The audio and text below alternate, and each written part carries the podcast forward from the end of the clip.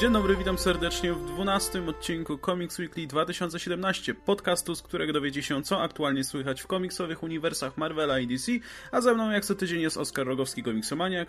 Cześć wam. I Adam Antolski, Ankol Mruwa. Hej wszystkim! No i jedziemy z naszymi newsami. Oczywiście dwie najważniejsze rzeczy to premiery dwóch ważnych trailerów. Po pierwsze, pierwszy oficjalny trailer Justice League i po drugie, drugi trailer Spider-Man Homecoming. Poza tym, jeśli już jesteśmy przy e, DC, przy Warner Bros. filmach z bohaterami DC, to mamy dwie istotne informacje. Jedną w zasadzie z ostatniej chwili, w momencie kiedy nagrywamy ten podcast w czwartek. E, mianowicie Variety podało, że Joss Whedon jest w zaawansowanych rozmowach dotyczących wyreżyserowania, napisania jeszcze na dokładkę wyprodukowania filmu o Batgirl. Także najwyraźniej ta rodzina Batmanowa się rozrasta w uniwersum DC, przynajmniej w planach. E, poza tym dostaliśmy też e, w trakcie tego tygodnia plotkę o tym, że Justice League ma trwać aż 170 minut. Mówimy tutaj o wersji kinowej, ale szybko te informacje zdementowano i oficjalnie nie wiadomo, ile ten film będzie trwał. To tylko IMDB podało tak sobie na swojej stronie, ale nikt tego nie zweryfikował. Jak się okazuje, nie była to e, potwierdzona informacja. A jak już wspominaliśmy przy okazji trailera o Spider-Manie, no to Tom Holland powiedział, że w filmie nie będzie romansu między Starkiem a ciocią May, więc tutaj wiem, że było sporo osób e, zaniepokojonych takim rozwojem, ewentualnym rozwojem wydarzeń, więc to się mm, ponoć nie zdarzy. E, poza tym w tym filmie zadebiutuje też Damage Control. Pewnie pamiętacie, że były plotki o tym, że Marvel ma stworzyć tam e, ABC, czy jakaś inna telewizja ma stworzyć sitcom na bazie właśnie tego komiksowego konceptu.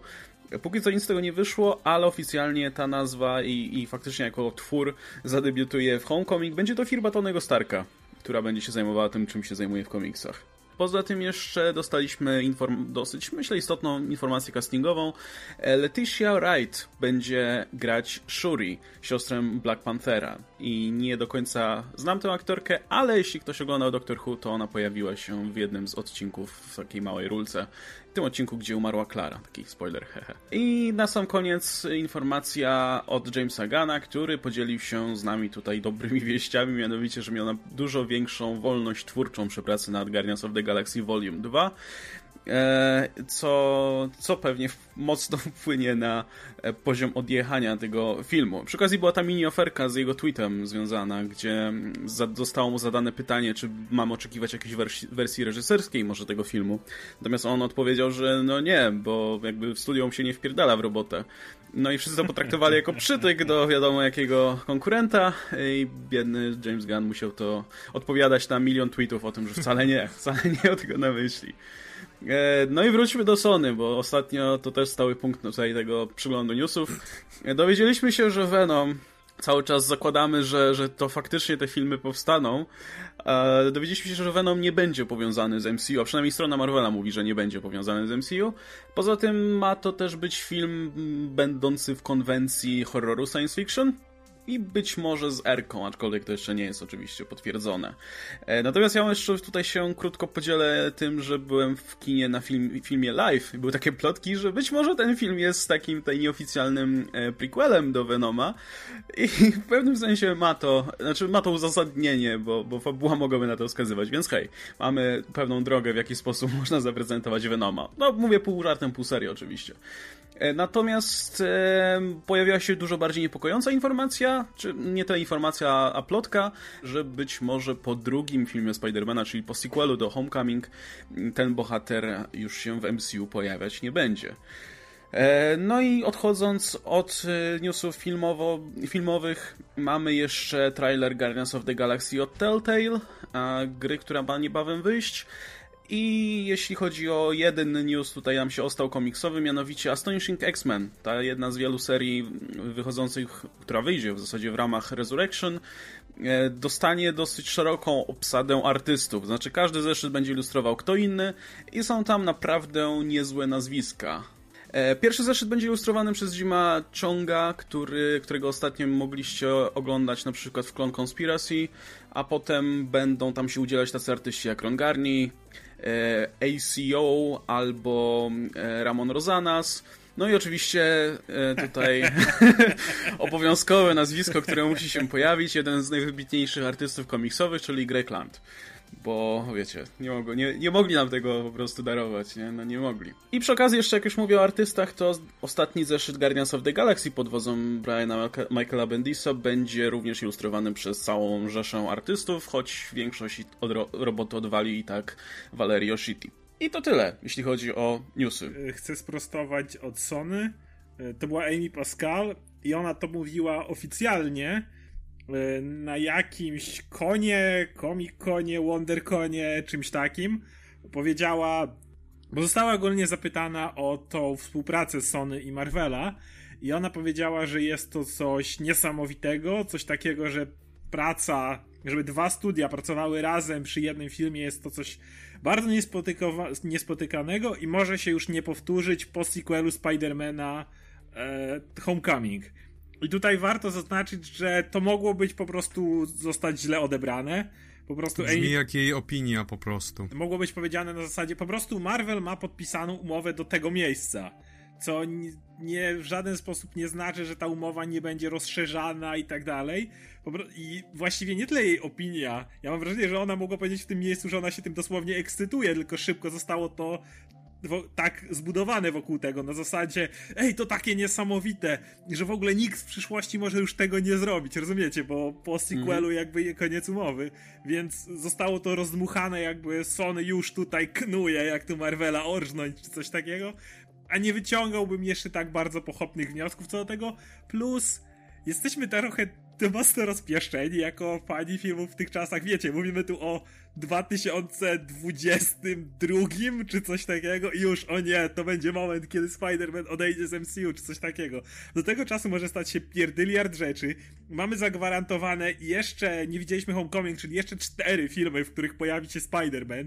Wiecie, jak ludzie zapowiadają trylogię, to kiedyś było wow, cała trylogia, a teraz nie, po czterech filmach nie będzie już nic dalej.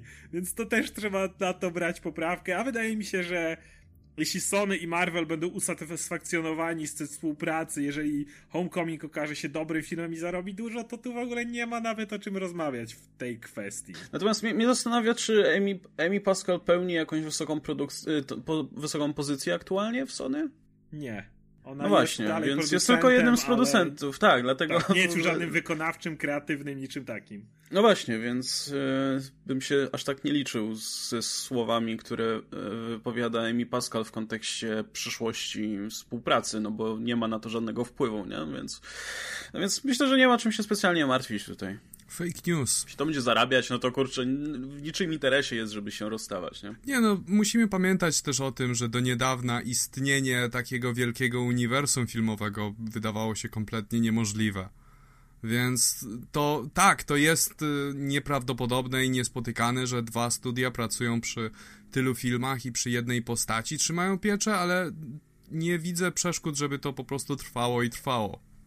Okay. No, a jak jesteśmy przy Sony, to no właśnie, warto właśnie. poruszyć ten drugi moment, skoro jesteśmy tak blisko. Czyli Venom, który nie jest w MCU i oczywiście Erka i tak dalej. I ostatnio zacząłem mówić o scenarzystach, reżyserach już. Ja coraz bardziej się boję, że oni tak na serio. Tak. No.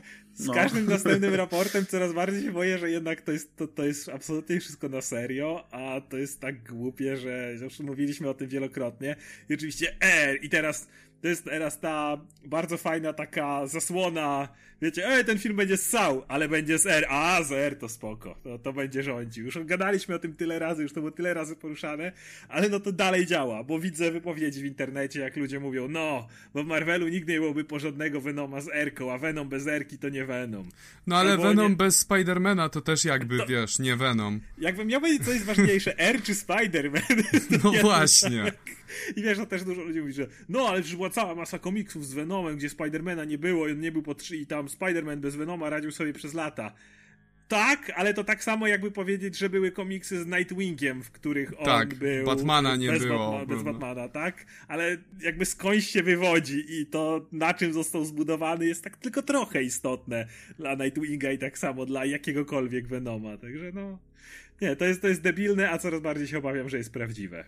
Nie no, nie mógłby być Origin. Jak gdyby to jakikolwiek solowy film z Venomem, jaki ja bym widział, to by był spin-off od głównej serii Spidermana. Jak gdyby to jest jedyna droga, która by miała sens dla mnie, taka, że Venom by się pojawił jako złoczyńca w jednym filmie, tylko że poświęcilibyśmy mu cały film dla odmiany. I wiesz, i po prostu w następnym filmie to byłyby tylko samotne przygody Venoma i tylko taka droga miałaby, miałaby jakikolwiek sens, dlatego że no, jak, jak chcesz robić to jako horror science fiction, no to robisz e, Alien, prawda? Obcego. Albo, albo remake The Thing. Kolej. Albo remake The Thing, prawda? Tylko, że... No i Sony zrobiło live, no, tylko że kurczę, nikt nadal nie poszedł do kina, a jak zrobią Venom, to ludzie pójdą do kina, no. Myślisz, że co, że będzie Live 2 Venom? nie, no to, to jest, to już było trochę zbyt naciągane, aczkolwiek właśnie to, to, jest o tyle zabawne, że to, wiesz, dałoby radę zawiązać, no bo Life jest generalnie o, o właśnie mm, organizmie jednokomórkowym, który zostaje tam pobrany z Marsa i on w tych laboratoryjnych warunkach na stacji kosmicznej zaczyna sobie rosnąć i ogólnie jest super wytrzymały, inteligentny, E, co prawda nie ma właśnie, podstawowa rzecz, no nie ma właściwości takich, znaczy nie ma zwyczajów symbiotycznych powiedzmy, no nie, nie, wiecie, no nie, nie scala się z nikim ani z tym stylu, po prostu jest sobie takim blobem, który lata po stacji i morduje ludzi i tyle. Tylko, że właśnie e, to jest jednak Sony, no. Oni mogliby to, mogliby to po prostu wymyślić, bo to by było tak głupie, żeby było bardzo w ich stylu. Ale, ale mam nadzieję, że tak się nie stanie. No natomiast jeśli, kto wie, może stwierdzili, że hej, zrobiliśmy ten jeden film, on był spoko, ale się nie sprzedał, to zróbmy to jeszcze raz, tylko zaangażujmy w taką znaną markę i, i może wtedy to wyjdzie. I zrobimy dokładnie ten sam film, że ktoś znajdzie po prostu sympiont w kosmosie, a on zacznie po prostu łazić, po prostu się, wiecie, włazić na jakichś ludzi i, i przejmować kontrolę nad nimi i mordować. To mogą coś takiego zrobić. Szczególnie, że to ma być horror science fiction, więc myślę, że to w jakimś stopniu sugeruje, że to będzie w kosmosie po prostu.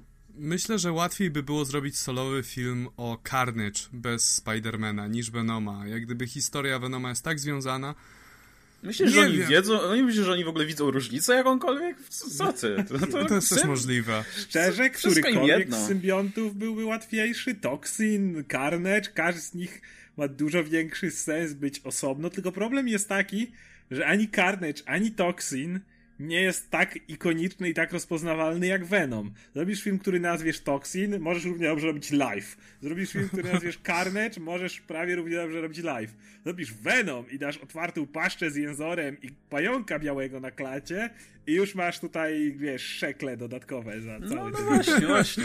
Ale skąd by miał tego pająka? Bo jak, bo jak przyleciał Gdyby... na ziemię ten blob i tutaj to wykorzystają motyw z muchy i akurat jak on się łączył, to w to wszystko wszedł pająk. Wiesz, tak jak w filmie Mucha. Nie, może zrobią, wiesz, może zainspirują się filmem Catwoman z Hale Berry i po prostu... Bóg taki, pająków. I pojawi się Bóg pająków i oblezie ten cały, wiesz, symbiont i on się zainspiruje będzie... tym i zmieni się w takiego Spidermana, ale nie, Albo to będzie meta. Nie, nie, możemy go używać. Albo to będzie meta i główny bohater będzie oglądał film o Spidermanie. Albo będzie, wiesz, takim nerdem komiksowym. Meta. Tak, tak. I to będzie, będzie, będzie nerdem komiksowym, fanem Venoma i bardzo by chciał, żeby, wiesz, zostać Venomem i stanie się Venomem. to już byłby Superboy Prime praktycznie. To już za daleko. No, tak czy inaczej to nie ma sensu, już mówiliśmy o tym wiele razy. To jakkolwiek e, robienie tego bez Spidermana prawdopodobnie lepiej byłoby zrobić im inny film, plus no samo wzięcie Venoma nie wystarczy. a... Fantastyczna Czwórka jest jednak popularniejszą marką niż Venom. Ej, ty, a może Silver Sable zostanie Venomem? To by się sprzedało, nie? Bo pomyśl sobie. Bo tak. pomyśl sobie, po pierwsze Venom, po drugie cycki, więc cycki, wiesz, no. pieniądze no. same się drukują. Tak. To, wow, I będzie mieć taką się... szabelkę. Za... Ale to jest zajebiste, będziesz mógł się masturbować do Venoma i w ogóle nie martwić się, że jesteś gejem. Mega. Proszę Sony, darujcie sobie. To jest, no mówię, to będzie coś takiego, że pojawi się pierwszy zwiastun i już i zostanie zniszczony. Popatrzcie na to, co się dzieje teraz z Ghost in the Shell, gdzie jest w miarę, trzymają się chociaż klimatów podobnych. A jak zrobią z Venoma bloba z kosmosu, który zjada ludzi, to po prostu ten, ten film zostanie spalony w momencie, kiedy pierwszy trailer się pojawi. To będzie po prostu, wiesz, internet wybuchnie. Także nie. Nie, Sony, nie róbcie tego. Ja mam nadzieję, że to zrobią, bo to będzie śmieszne. będziemy, mieli o czym mówić. Jak gdy Może trochę. Zaczynam mieć ochotę, wiesz, o zobaczyć ten film dla Becky. Ja ci, no. powiem, ja, ja ci powiem, co się stanie. ludzie zaczną dużo cieplejszym okiem patrzeć na trzecią część trylogii sama Raimiego. No, nagle, jestem pewien. A nagle, o, tam to był Venom. No ale, ale, go wreszcie, ale dokładnie prawda? tak było z Fantastic Four. Jak wyszła ta nowa Fantastic Four, to nagle cała osób stwierdziła, że te dwie poprzednie nie były aż takim gównem, jak na pierwszy rzut oka wyglądały. Bo po prostu w zestawieniu nagle no, to będzie dokładnie to samo. No to jak jesteśmy przy Spider-Manie, to pomówmy o tym trailerze, który wywołał masę kontrowersji, bo tak dużo fabuły w nim pokazano. Co, co myślicie? E, wiesz co, jako trailer jest raczej słaby, to znaczy jako, wiesz, reklamówka filmu, która macie nahypować na niego, to on był to raczej średnio. Natomiast podobało mi się to, że sporo rzeczy w nim pokazali. Pokazali więcej relacji między Peterem Parkerem i Tonym Starkiem. Pokazali trochę więcej charakteru Petera Parkera, co mi się podoba. Pokazali lepiej, lepiej widać przeciwników i ich motywacje i tak, jaram się tym filmem. Ja się jaram tym filmem, ale ten trailer był beznadziejny. I nie chodzi mi o to, że dużo pokazuje. Tak naprawdę, nie wiem, nigdy nie rozumiem tego, jak ludzie mówią, że no, zobaczyłem już cały film. No spokojnie, zobaczyliśmy dwie minuty. Nie można naprawdę stwierdzić, czy ile się zobaczyło, ile to jest. Nie wiem, wydaje mi się, że ten cały motyw z zabraniem kostiumu już szło wydedukować z poprzedniego trailera, gdzie już widzieliśmy, że Peter Parker walczył z tym swoim roboczym, że tak powiem, domowym kostiumie ze sępem. To mi nie przeszkadza i nawet podoba mi się to, że jest ten cały motyw z naciskiem na to, że bez, jak Peter mówi, że bez kostiumu jestem niczym, a Stark mu mówi, więc w takim razie nie powinieneś go mieć i jakby idea będzie, żeby pokazać, że Spider-Man w sumie tych gadżetów nie potrzebuje. Przyganiał kocioł garnkowi, kurwa, tak swoją drogą. No ale to, to jest celowe, nie? Właśnie to, że, że to od Starka to wychodzi. No bo Stark mówi często, jest, czym jest bez kostiumu i, i jakby też... Miał cały, cały długi cały trzeci, charakter arc. Trzeci no. Iron Man cały, tak. Cały Avengers też było o tym, nie? Że, nie, że jest bohaterem... No, że jest bohaterem, nie tylko gościem w kostiumie, nie? Tak.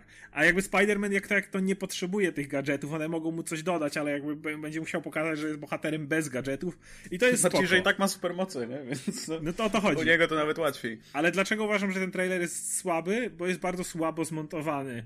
Pokazano nam... Trailer powinien nam pokazywać różne bits and pieces, że tak powiem, fragmenty z najróżniejszych miejsc, a tutaj dostaliśmy wręcz całe sceny streszczone i to mi się strasznie nie podoba. Na przykład jest ten cały motyw na łodzi. I teraz ja sobie mogę ułożyć, mówię, to nie mówię, że mi spoileruje cały film, ale całą akcję na łodzi tak. Mamy pojawiają się gangsterzy, przychodzi Spider-Man ich powstrzymać, przylatuje Sęp, Sęp rozwala statek, Spider-Man próbuje ten statek złapać, przylatuje Iron Man ze swoimi dronami, Y, zatrzymuje rozpad statku. Jakby dostaliśmy poszatkowaną, całą, prawdopodobnie trwającą z 10 minut scenę, tak na kawałki pociętą. Jakby wolę, kiedy trailery jednak pokazują nam sceny w ten sposób, że nie wiemy z których momentów za bardzo są te ujęcia. Że coś jest stąd, coś jest stamtąd i bez zobaczenia filmu tak sami sobie tego nie złożymy. A ten trailer jakby złożył to za nas. I w tym, pod tym względem mi się to nie podoba. Nie lubię, kiedy trailery w ten sposób są zmontowane. Uważam, że jest to trochę leniwe. I, i no, uważam dlatego, że to był słaby O, ta trailer. scena tak w ogóle mi się wydawała strasznie głupia. Strasznie mi się kojarzyła ze Spider-Man 2 tam z pociągiem. Oj, tak. Jak powstrzymywał pociąg. I ja nie znoszę, kiedy robią to ze Spider-Manem. A jak gdyby czują potrzebę pokazania Spider-Mana, jakiego tego, wiesz, Mesjasza, który lud ratuje za każdym razem. Jest za każdym razem pompatyczne. Ta postać no po prostu nie pasuje do taki, tego typu scen, do, tego, do takiego patosu. Nie to co Superman, nie? No to bardziej do Supermana, czy do Kapitana Ameryki. Nie Spider-Man, wiesz, który ma być po prostu takim nastolatkiem, który do końca nie jest pewien, co robi ze sobą i ze swoim życiem. No tak mówię, nie podoba mi się to, jakby konstrukcja tego trailera, co nie znaczy, że się nie jaram filmem, bo oczywiście, że się jaram. No i, i, i Shocker tam przywala Spider-Manowi. No tak, to, to było zajebiste. Tak, Shocker będzie na pewno badasem, nie? nie? No ba, wiesz. Czekam aż się pojawią figurki i, i będę się znów mógł bawić. Mi się podobało. Nieważne. Nie, mia nie miałem jakichś specjalnie też wysokich oczekiwań co do tego filmu, ale jakby ten trailer zrobił to, co miał zrobić, to znaczy pokazał mi mniej więcej o czym będzie film i ja ten koncept, ja ten koncept kupuję, bo mi się podoba opcja z Spider-Manem, który musi udowodnić, że jest bohaterem. Znaczy to jest motyw, który oczywiście był przerabiany nie raz, nie dwa przy okazji rozmaitych bohaterów, ale mi się nie nudzi. Mi się dalej podoba, bo wiecie, zazwyczaj jak, jak się mówi, szczególnie o tych bohaterach, akurat Spider-Man ma, ma te swoje umiejętności, które może prezentować i bez kostiumu, i bez swoich gadżetów, ale często jak się mówi o tych bohaterach, którzy mają jakby, których firmową, powiedzmy, umiejętnością jest, e, znaczy firmowym znakiem rozpoznawczym jest korzystanie ze rozmaitych gadżetów, strojów i tak dalej, nie? Zazwyczaj się o nich mówi, że haha, ich supermocą jest bogactwo albo coś w tym stylu, to jest kurwa tak nudne i jest tak prze, po prostu przeorane. Dojdziemy do tego przy okazji drugiego trailera. I bardzo bym chciał właśnie, żeby rozmaite filmy czy komiksy jednak bardzo zaznaczały fakt, że to nie jest najważniejsza cecha tych bohaterów, że oni mają dużo więcej rzeczy w zanadrzu, e, choćby cechy charakteru, które czynią z nich bohaterów, a nie, nie to, czy mają gadżety, nie to, czy mają pieniądze. Także chyba dlatego mi się ten motyw, dlatego, chyba dlatego mi się ten motyw tak podoba. Tom Holland mi się dalej, dalej bardzo podoba w tej roli. Wydaje mi się, że jako zagubiony nastolatek jest, jest, jest super. O, no i oczywiście Michael Keaton jest jeszcze w tym trailerze w większym wymiarze czasu. No, jako Vulture to mnie w ogóle nie interesuje, mam w dupie w ogóle, ale e, bez Kogo tego... interesuje Vulture? No tak, tak, bez, oczywiście bez tego swojego stroju, bez tej swojej maski mnie interesuje trzy razy bardziej i jaram się występem Michaela Keatona, bo to jeden z moich ulubionych aktorów, tylko że kurczę, jednocześnie cały czas żałuję, że go nie wzięli do jakiejś większej roli. Zdaję sobie sprawę, że on się pojawi w tym filmie i go zamkną na koniec albo coś i tyle, tyle go widzieliśmy. Zgi... Szkoda. Widzimy bo... wyraźnie scenę, w której on walczy z Peterem i Peter nie ma maski. Wniosek? Papa Michael Keaton, Papa Vulture. No, to jest rozczarowanie, kurczę. Znaczy, no to wiadomo, że myślę, że to każdy miał podobne uczucie przy okazji innego aktora, który pojawił się w filmie Marvela w jakiejś właśnie roli Velana, a potem został potraktowany jak, nie wiem, jak statysta jak nie wiem, ostatnio Mads Mikkelsen choćby w, Doktorze Strange'u. No ale ja tutaj moim soft spotem jest właśnie Michael Keaton, więc będę, będę narzekał, jeśli, jeśli ta rola po prostu będzie tak mało znacząca jak, jak inne role wylano w filmach Marvela. A pewnie będzie, no. Na pewno no ale to jest będzie. Michael Keaton. Niech on będzie 5 minut na ekranie i tak to będzie zajebiste. No i gra taką ikoniczną postać. Nie, nie wiem, Adam, czy tak samo jak ja, ale zawsze moim ulubionym z uczniów Spidermana był starszy pan, który ubierał zielone skrzydła z korzuszkiem. To zawsze, nie, no, ale, ale on jest cool, nie? Jest nie, cool. nie, człowieku, to, to jest... To jest mój ulubiony, zaraz obok Shockera. Kurde, ja bym chciał go, ja bym chciał go jako Normana Osborna zobaczyć. Bo nie dość, żeby, żeby być byłby po prostu byłby no, zajebisty jako Norman Osborn, to, to jeszcze gdyby wpadli na pomysł, żeby zrobić z niego goblina, no to sorry, ale Michael Keaton byłby też idealny do tego. No i Norman Osborn jest takim bohat takim vilanem, od którego byś się spodziewał, że kiedyś by powrócił, jakby, że to byłby vilan, który się pojawia innym razem. Spider-Man natomiast ma tak bogatą galerię łotrów, że jak Vultura ci ubiją w jednym filmie, to nikt nie będzie płakał. Oczywiście no wszyscy zatem, będą wiesz, no, za Michaelem tak nie... Keatonem tęsknić, ale Vulture to Vulture. No. Ale i tak nie miałby kiedy wrócić, bo po dwóch filmach i tak się zwijają zabawki, także no, o, czym tu, o, czym, o czym tu gadać. Aczkolwiek ciekawi mnie do tej pory, od kiedy właściwie zapowiedzieli, że przeciwnikiem Spidermana będzie Vulture, jak gdyby skąd się wziął ten wybór, dlaczego się zdecydowali akurat na tą postać. Z tego co pamiętam, sam Raimi chciał użyć w trzecim filmie Vulture'a, tylko, so, tylko wtedy mu nie pozwalano na to i dlatego zmuszali go do Venoma, no bo Venom jest super popularny, musimy mieć film z Venomem.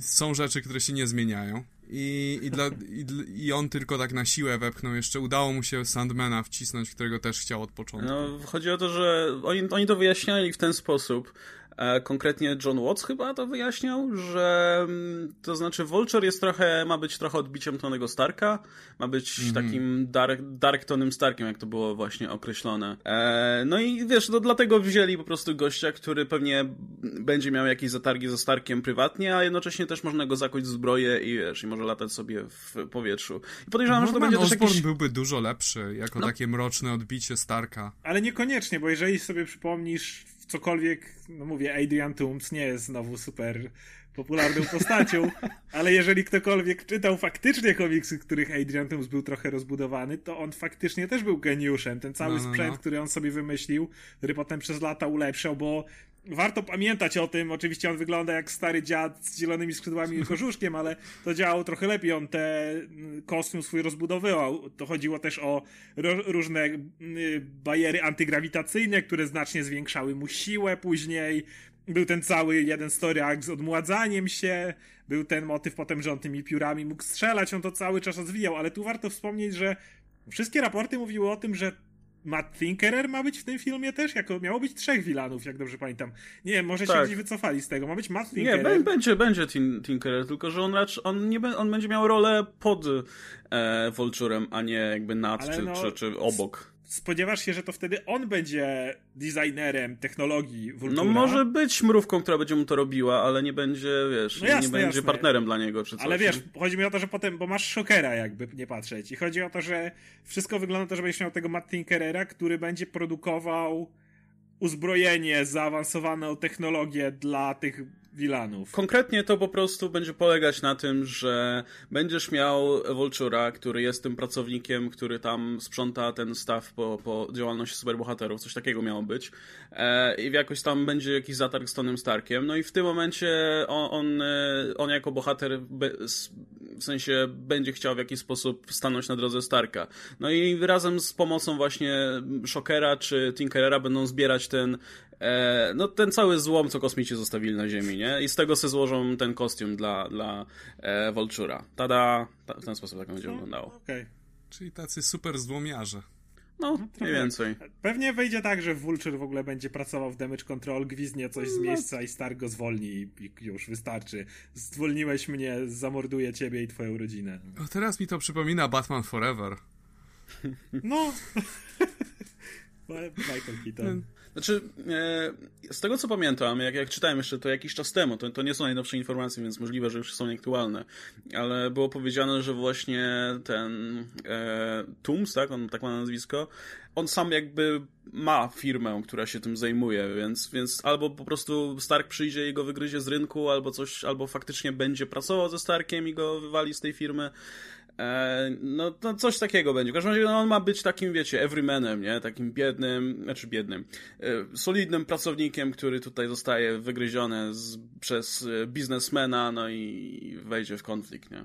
Także... Prawie jak Electro w Amazing Spider-Man 2, nie? Oh, nie? Nie, świetnie, świetnie się zapowiada, coraz nie. lepiej. Im więcej tego słucham, tym większe mam wątpliwości. A nie jest fanboyem Spidermana? Nie ma jego ołtarzyku w domu? Nie, znaczy podejrzewam, że my teraz tutaj więcej uwagi nam poświęcamy niż podejrzewam scenarzyści tej postaci w tym filmie, bo umówmy się, no, to, to tak. będzie wątek, który będzie można streścić podejrzewam w dwóch zdaniach, więc, więc myślę, że na tym, na tym myślę możemy skończyć rozważanie o, o, o tej postaci. E, czy coś jeszcze jest istotnego, jeśli No i teraz o... skupmy się na szokerze. Nie, żartuję. Możemy, możemy przejść do drugiego. No właśnie, przejdźmy sobie do, do drugiego trailera, który który gdy wyszedł, to mi się nawet podobał. Znaczy, znaczy, pod, znaczy tak, bo właśnie nikt, nikt, sobie nikt nie pomyśli, że byłem zachwycony czy coś. Po prostu ja, ja mam tak niskie oczekiwania tak, kurna, niskie oczekiwania, że jak ja zobaczyłem ten trailer, który wcale, który nie so, który po prostu był, e, był po prostu zbitką scenek, to stwierdziłem, o, ale fajne, kurczę, super. Jeszcze, jeszcze się doszukałem po prostu pewnych podobieństw z Avengers, znaczy wyczytałem, znaczy wyczytałem z tego trailera, że fabuła będzie wyglądać podobnie, znaczy, że przez pół, pół filmu będą zbierać drużynę, a potem jak już zbiorą drużynę, to po prostu będą się napierdalać, wiecie, z tłumem e, takich bezosobowych przeciwników. E, a potem wyszła ta plotka, znaczy plotka, potem wyszedł ten wyciekł, powiedzmy, ten przewidywany zarys fabuły, jaki ma być. I, i w tym momencie to mi się wydało tak bardzo prawdopodobne, że te takie minimum takiego tlącego się optymizmu, jaki miałem jeszcze w kierunku Justice League, po prostu tak no, wyparowało. I, i, I w tym momencie nie wiem nie mam już żadnych oczekiwań, nie mam, nie mam w ogóle już, już żadnej, żadnego optymizmu względem tego filmu. Mam nadzieję, że to, że to tylko jakaś, wiecie, wytwór wyobraźni, że, że to wcale, że ten film nie będzie wyglądał w ten sposób. Może tak krótko jeszcze streszcza, o co chodzi. Chodzi o to, że oni tam mają się napierdalać z tymi, z tą inwazją z Apokalips, a w międzyczasie wszyscy mają umrzeć prawie, poza Flashem, który cofnie się w przeszłość i wtedy powie że Lois Lane jest kluczem, to co widzieliśmy Batman v Superman, bo to ma ponoć sprawić, że Superman, który w tej wersji właśnie w, tej, w tym streszczeniu wraca na Ziemię jako właśnie brainwashed i jest w ogóle pod kontrolą e, Darkseida czy kogoś, jest nie do pokonania, przez to wszyscy giną. No jeśli, jeśli z jakiegoś powodu wspomnienie o nim Lois Lane ma, ma, to, ma to jakby odwrócić, więc to brzmi dokładnie jak ten trzygodzinny film, który Zack Snyder mógłby z tego zrobić, więc ja, ja dziękuję. To jest tak w stylu Snydera. Pewnie wiesz, zajrzał do Hasha i tam jest motyw, że też e, Superman jest pod kontrolą i dzięki Lois Lane się z niej otrząsa.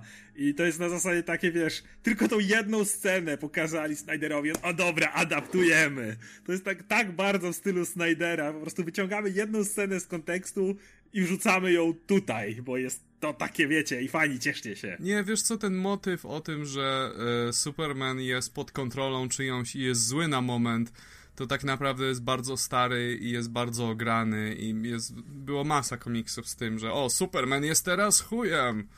Wiesz, to równie dobrze możesz odnieść do Injustice i że to będzie się inspirować jakoś Injustice czy coś takiego. Ale nie, nie, z tym, że Lois Lane go wybudza z tego. To było w haszu. Aha, no to było w haszu, ale wiesz co, no to też nie musisz być geniuszem, żeby na to wpaść. Hasz nie jest też takim super genialnym komiksem. W ogóle nie jest. się, okej? Okay?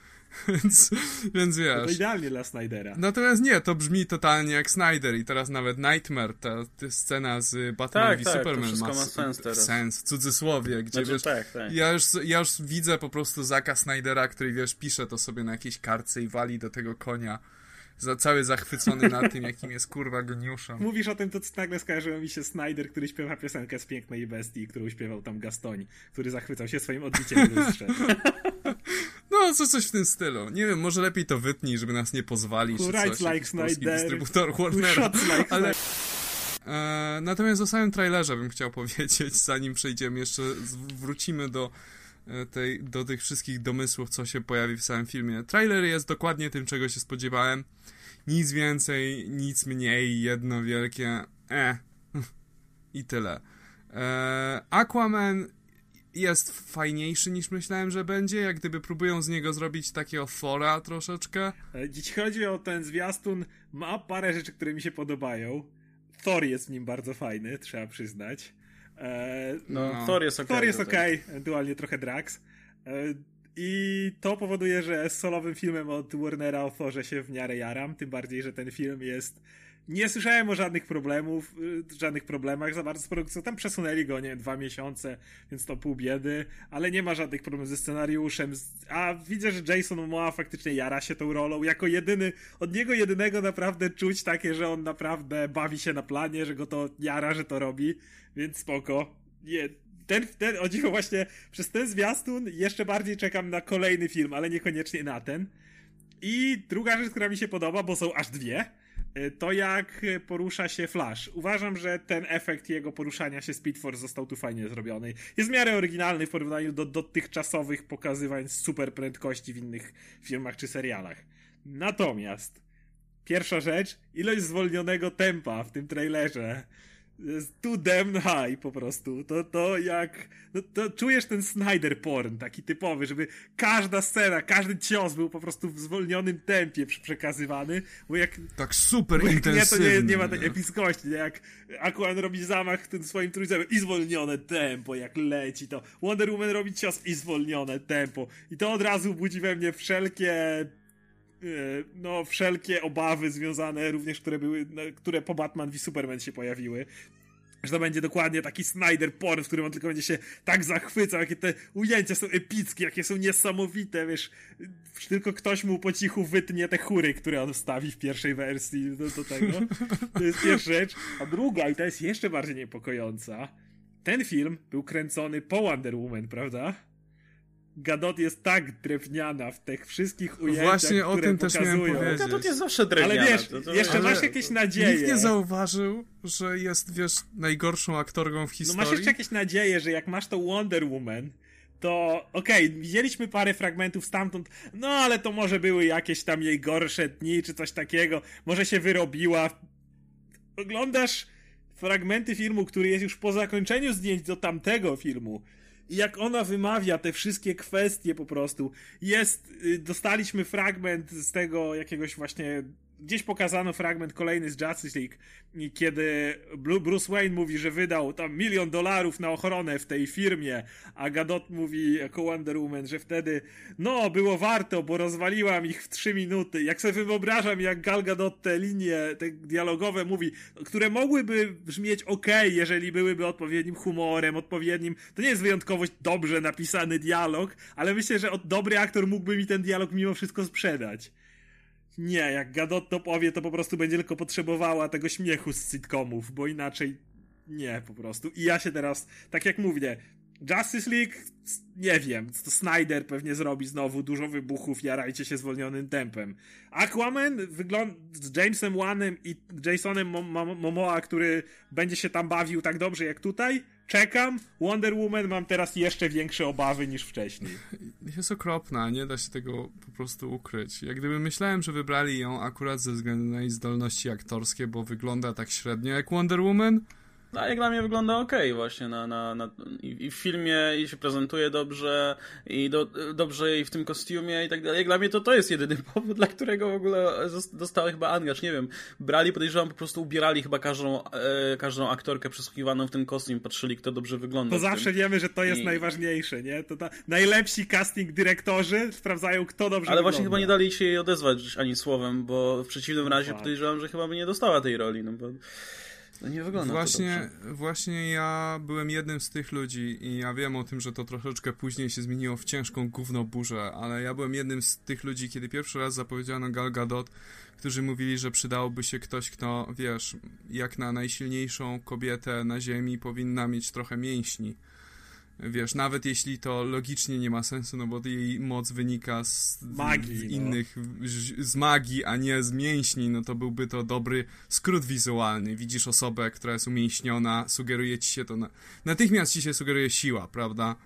Więc ja byłem jedną z tych osób, które mówi, że do tej roli przydałby się ktoś, no mimo wszystko posiadający trochę masy.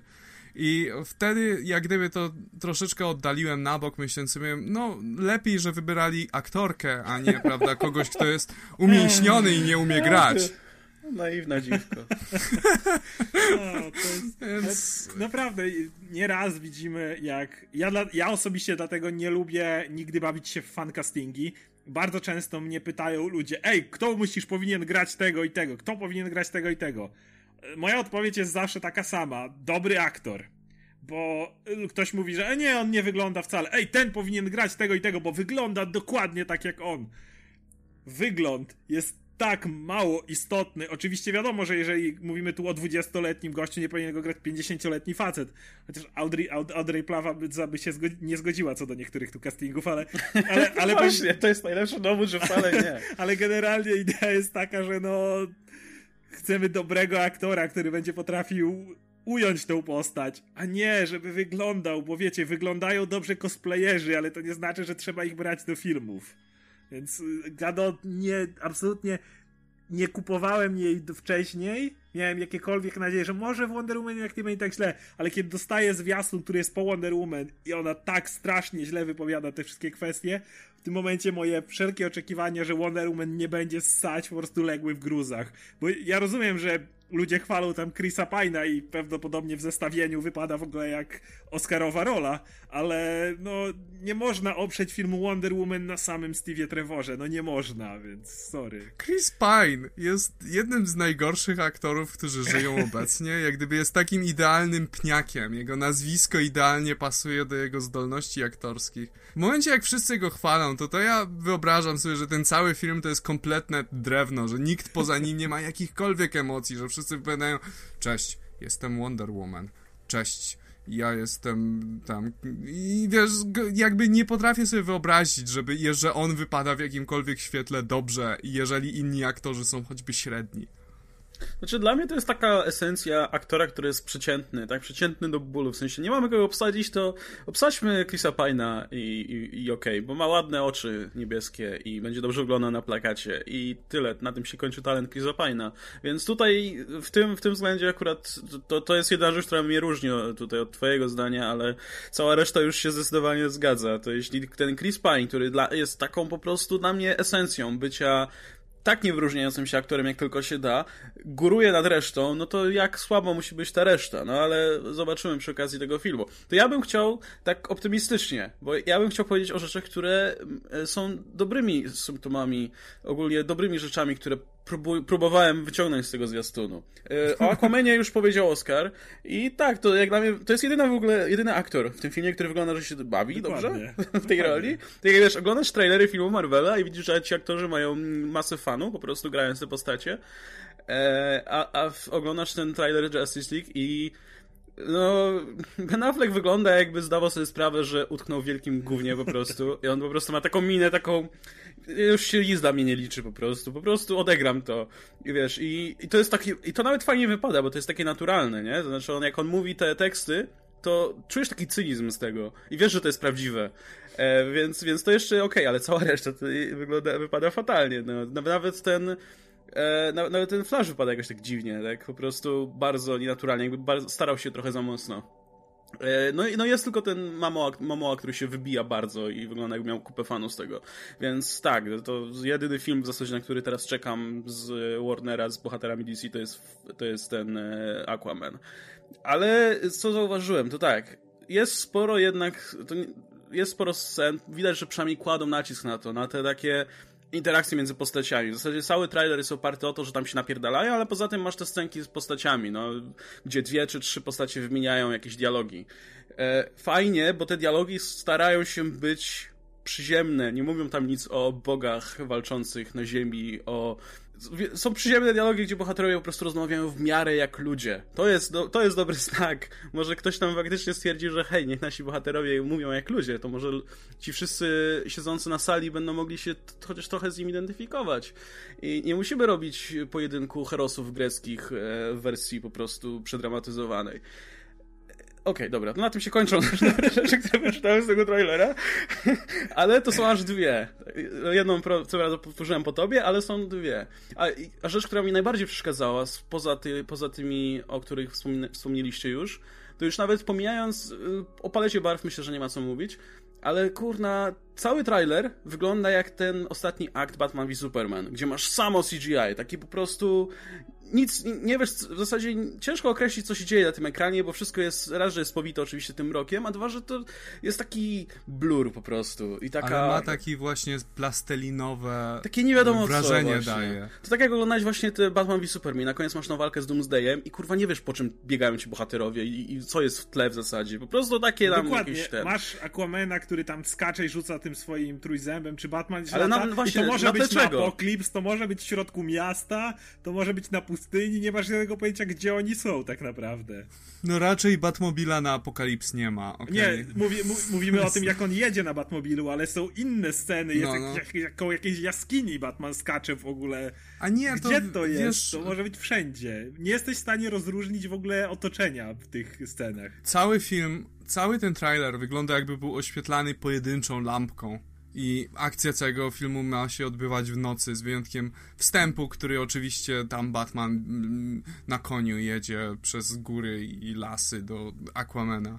Ale jeszcze z dobrych rzeczy i złych rzeczy jest jedno ujęcie, to znowu bardziej jara mnie Aquaman niż to. Mira wygląda przepięknie, ale to jest Amber Heard, więc i, i, ma swój diademik na głowie ostatnio, jak wiecie, po Black Bolcie mam, mam coś do tego, żeby ludzie nosili swoje akcesoria na głowie, więc Mira ma tą piękną... Swoje diademiki. To ma diademik, koronkę, Mira wygląda przepięknie w tym jednym ujęciu, znowu pewnie to jest jedyne ujęcie, w którym się pojawi, ale to znowu jaram się Aquamanem bardziej, no i chyba musimy porozmawiać o niesamowicie dobrze wyglądającym cyborgu, prawda? Wygląda lepiej niż w poprzednim trailerze. Ja cały czas liczę, że to są przyznać. nieskończone efekty, bo ten motyw, kiedy on się pojawia i ratuje tego policjanta, czy coś takiego, i tam wychodzi, mówi you need to move, czy coś takiego. Masz wrażenie, że nawet twarz aktora jest tu CGI, nie tylko te, że to nie jest motion capture z dostawioną jego twarzą, ale że jego twarz jest animowana. Nie wiem, takie wrażenie odniosłem i to źle wygląda bardzo. Jak jest jeszcze ciemno i on tam leci w górę, z tych chmur wylatuje, czy coś takiego, no to spoko no może dlatego w tym filmie jest tak ciemno, ale jak masz dokładniejsze te spojrzenia, liczę na to, że efekty są nieskończone, jeszcze, jeszcze mamy pół roku do tego filmu, Cyborga jeszcze mogą poprawić, więc to jest akurat też pierdółka stosunkowo. Znaczy ja wiem, w którą stronę oni chcieli z tym designem, żeby właśnie nie wygląda jak Robocop, tylko po prostu jakby e, żeby te jego powiedzmy kończyny odtworzone przez ten Motherbox wyglądały faktycznie jak stworzone od zera, dlatego nie chcieli dać mu za dużo masy i dlatego on wygląda tak właśnie jakby miał się rozsypać za chwilę. No też mi się to nie podoba specjalnie, ale jakoś mnie to nie rusza. Nie wiem, czy to dlatego, że inne elementy mają większe znaczenie albo mniej mi się podobają, ale bardziej mi na przykład przeszkadza samo to, jak wygląda właśnie otoczenie, jak wygląda tło, jak inni aktorzy się prezentują niż ten cyborg. Ten trailer jest... Ja w ogóle znam ten trailer na pamięć bo widziałem go już po prostu milion razy, głównie dlatego, że on jest tak wdzięcznym materiałem do robienia przeróbek, i po prostu wystarczy podłożyć dowolną muzykę pod to. Pasuje, zawsze pasuje, bo ma taką fajną strukturę, że po prostu idealnie pasuje do, do wstępu, zwrotki, refrenu i spróbujcie tam podkładać, w ogóle to jest apel do widzów, spróbujcie podkładać rozmaitą muzykę pod ten trailer jest duża szansa, że będzie wtedy się prezentował dużo bardziej zajebiście. Taki legitny, dobry efekt e, wypada na przykład z... E, podłóżcie tam jakiś Queen i będzie, wypadnie dużo lepiej, ale to jest oczywiście poziom easy. Próbowałem Nickelback i, i bardzo ten angstowy film pasował też do tego próbowałem Evanescence i wow, to jest po prostu, chyba, chyba to było pierwotnie w tym trailerze, bo, bo, bo, idealnie się prezentuje po prostu. Szczególnie, nawet efekty dźwiękowe, jakiś tam wiatr i tak dalej pasują po prostu w 100%. Widziałem e, Thrift Shop, te próby, to, co Thrift Shop były, te próby, i pasuje te próby idealnie. są po prostu no. przepiękne. To... W, tak, tak, wczoraj, wczoraj kombinowa, e, wczoraj znaleźliśmy właśnie jeszcze wersję z Venga Boys, tak, ale mówię, to po prostu dowolną muzykę się tam podkłada i, i to pasuje, nie wiem, ja, nie wiem na jakim cudem, próbowałem z innymi trailerami, nie ma tak, ale w tym trailerze po prostu tak idealnie pasuje, e, a czasami nawet dodaje sporo do tego, także pod tym względem super trailer ogólnie. Ale to też właśnie tutaj już odsuwanie żarty na bok, przez to, że właśnie ten trailer jest taki mroczny i taki poważny i wszyscy są tacy i stara się być taki cool oczywiście, nie? Że tam napierdalają, tam w skaczą w powietrze i ten Aquaman tam w powietrzu wbija ten swój trójząb w kogoś, pięcioząb w kogoś. E, masz te takie sceny, jak ktoś zaskakuje w dół i tak dalej. I jak to zestawisz właśnie z jakąś muzyką, która nie jest tak epicka, to, to, od razu wychodzi na jaw po prostu takie, to jest takie pozerstwo maksymalne w tym trailerze, takie chcemy być tak, tak bardzo cool, a, a, wystarczy odjąć tę muzykę. Zresztą muzyka oryginalna w tym trailerze jest okropna, tak by the way, więc do, cokolwiek by tam nie podłożyć, to będzie brzmiało lepiej. Pełna zgoda.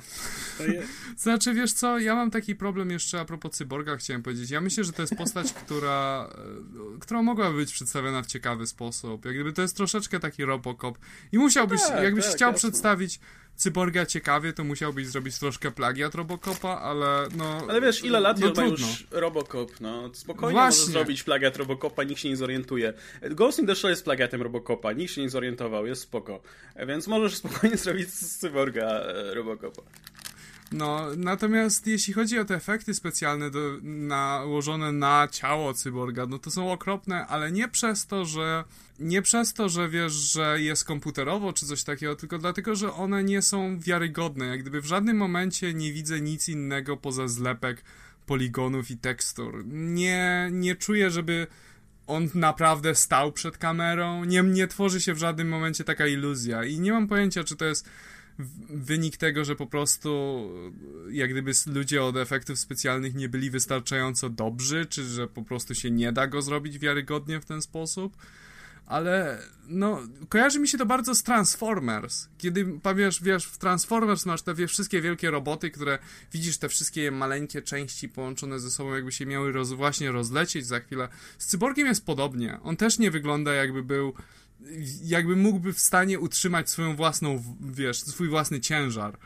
I to, i to jak gdyby bardzo cię wyciąga z tego trailera, wyciąga cię z tego świata filmu, dlatego że no cały czas sobie przypomina, że to jest CGI, a nie coś, co istnieje jak gdyby w, w cudzysłowie naprawdę. No. Wiesz co, ja myślę, że bo zaraz powiemy, że wygląda na to, że Warner w swoich dalszych planach trochę skręca. Już mówiliśmy o Nightwingu, a zaraz powiemy o innym filmie. Ale ten film jeszcze jest cały czas robiony na tych starych planach, powiedzmy, Warnera, gdzie ich głównym e, główną wytyczną było róbmy inaczej niż Marvel. Czy dobrze, czy źle, nieważne, ale byle inaczej. I w tym momencie fabułę możesz zmienić, parę możesz zmienić, ale wydaje mi się, że design wielu rzeczy już został przyklepany. I mam wrażenie, że oni bardzo nie chcieli, żeby cyborg wyglądał jak Iron Man. Żeby nie. Bo Iron Man jest, zwróćcie uwagę, bardzo zrobiony z płyt. On ma konkretne płyty obok siebie złożone.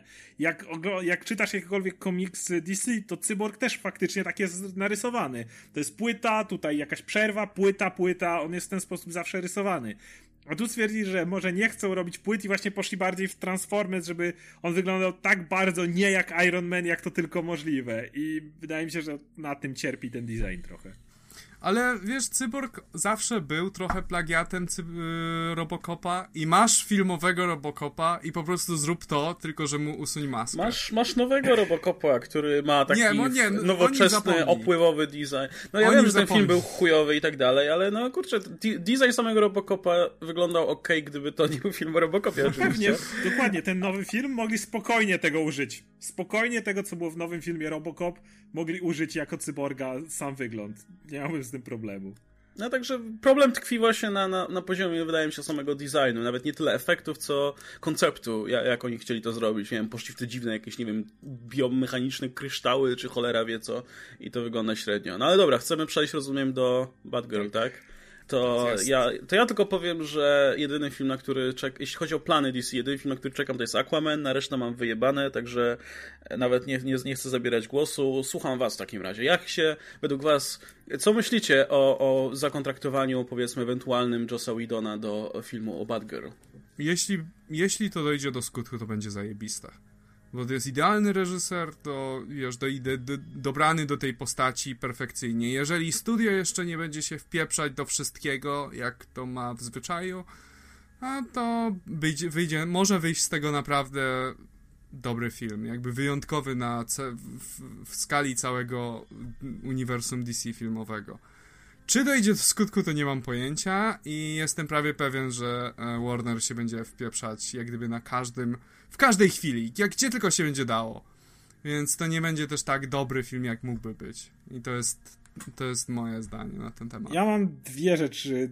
Pierwsza to taka, że Warner nie da nam spokoju ze swoimi zapowiedziami. Wiecie, to coraz śmieszniej wygląda z jednej strony.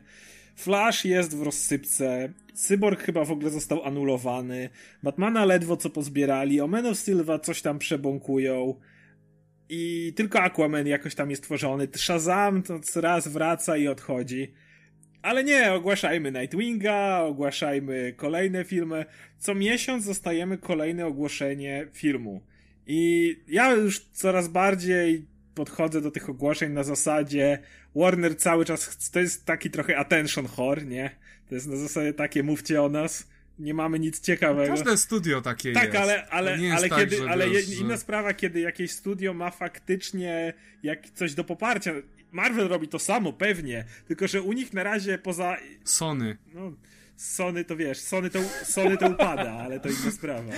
So, no tak, oni mają inne Sony powody. to trochę, tego, żeby tak, się... wiesz, Warner się nie sypie. So... Oni, oni są, wiesz, jak taka stara panna po 50, która hej, jestem jeszcze młoda, weźcie to, to, to jest Sony. I, I tyle, nie? Tutaj jest trochę inaczej. Warner to natomiast takie, takie małe, nadziane dziecko, takie, które ma forcy jak lodu i chce, żeby wszyscy cały czas o nim mówili i się nim interesowali. Tak, tak. Zauważcie mnie. dokładnie. I to tak tak wygląda po prostu, że no, dostajemy cały czas i nie mamy żadnych konkretów, wiesz. Jestem, jestem lepsza niż ta suka z sąsiedztwa. jak, jak pójdziecie ze mną, to wam dam to i to i to chodźcie, zobaczycie. Chodźcie do mojego domu, mam Jestem naprawdę mam głęboka jacuzzi. i inteligentna nie to, co ta głupia suka, co tylko się maluje.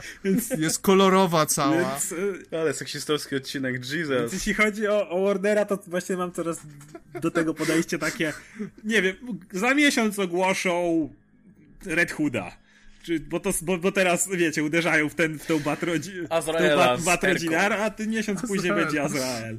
Więc no... To, Ambush bug z Erką. Wiesz, nie, bo na razie batrodzinę, wiesz, Alfred the Movie. O, tak jak się śmieli, tak Alfred jak, tak jak się śmieli, że będzie film o cioci May, przecież jak wszyscy mówili, to zamiast tego Warner podchwyci i zrobi, wiesz, Origin Alfreda, dokładnie. Bo ten tak. Alfred jest taki bardziej wiesz... Y, jak jest komandosem. Właśnie, jest, dokładnie. No tak, tak. Alfreda, który no. w czasie wojny tam musiał mordować ludzi i teraz to, to odbiło się na...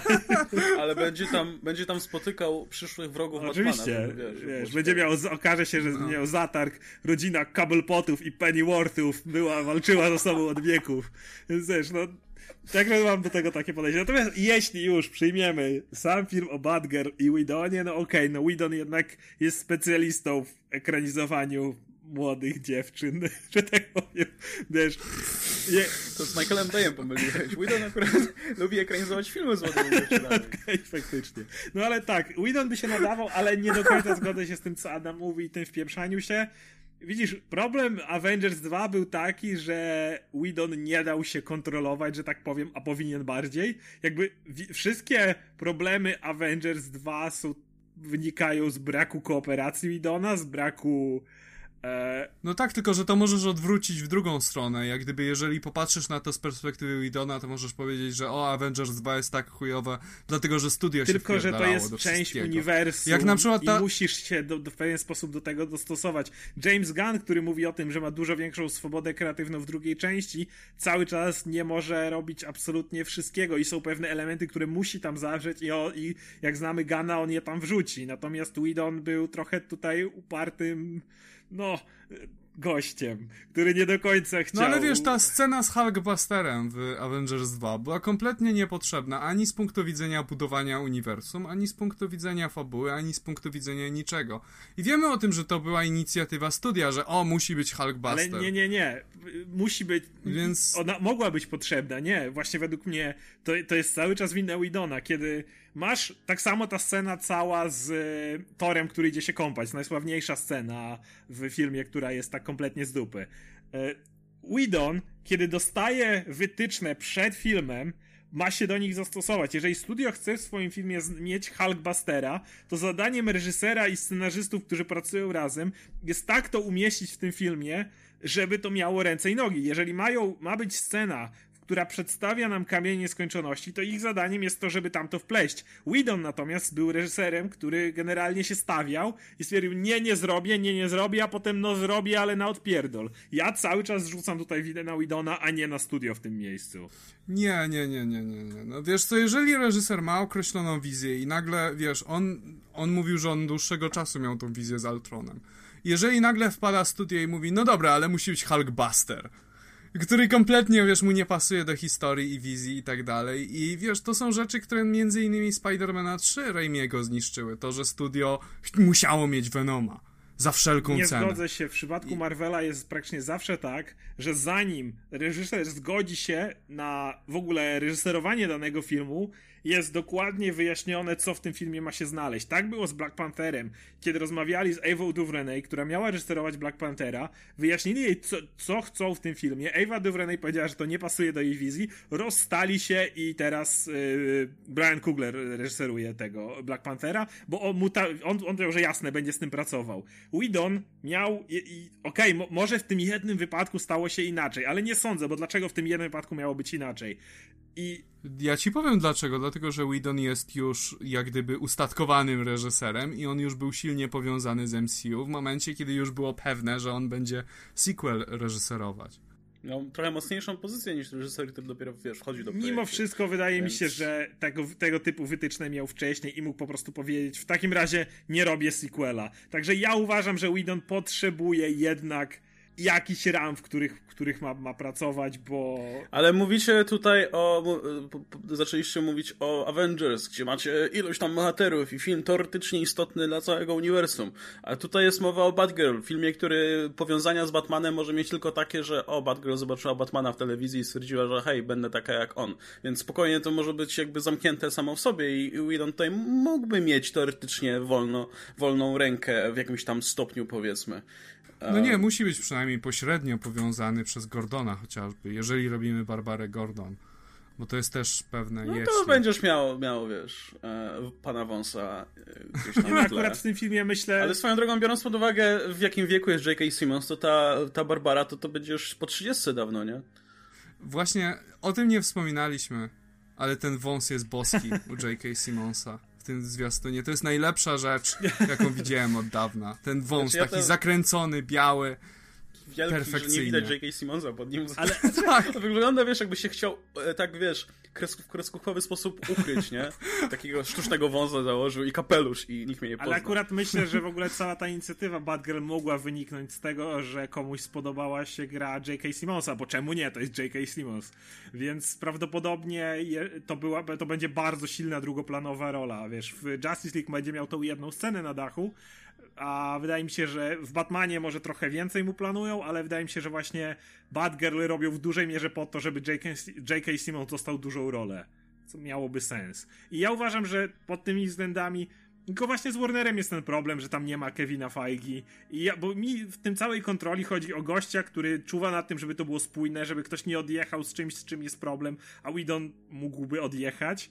Tylko znowu z jednej strony mówię, że chciałbym, żeby ktoś kontrolował trochę Widona, ale z drugiej nie ma tam nikogo, do kogo miałbym mieć zaufanie, nie ma nawet nikogo, kogo oni by mogli tak wystawić, bo już nie, nie rozmawiajmy. Zack o... Snyder. No Zack Snyder będzie kontrolował. Okay. No, Zack Snyder będzie mówić Widonowi, co ma robić i wyjdzie na pewno lepszy Zack film. Snyder myślę, że akurat sobie pu, pu, Jeśli coś wyjdzie, to podejrzewam, że Widon wyjdzie. Zack Snyder akurat myślę, że po Justice League sobie pójdzie, natomiast wiesz, no o Jeffie Jonesie to już nie rozmawiajmy, bo to niedługo będzie żart i jakby była taka osoba jak Kevin Feige, to chciałbym, żeby ona kontrolowała Idona, ale ponieważ kogoś takiego nie ma, no to może nawet się zgadzam, że z dwojga złego to już nie, lepiej niech ma kontrolę po prostu nad tym filmem. Wiesz co, ja mam takie jedną uwagę do tych w ogóle wszystkich zapowiedzi Warnera i to jest to, że Bat Rodzina to jest zespół superbohaterów. Rzadko się o tym mówi i rzadko występują, wiesz, w jakimś zeszycie czy jakimś komiksie, gdzie byliby faktycznie zespołem, jak X-Men czy Avengers czy coś, ale oni non-stop ze sobą współpracują, oni mają cały czas relacje między sobą nawzajem i ciężko by mi było widzieć tylko i wyłącznie odizolowane historie każdego z nich osobno, bez żadnego jakiegoś wspólnego ugruntowania.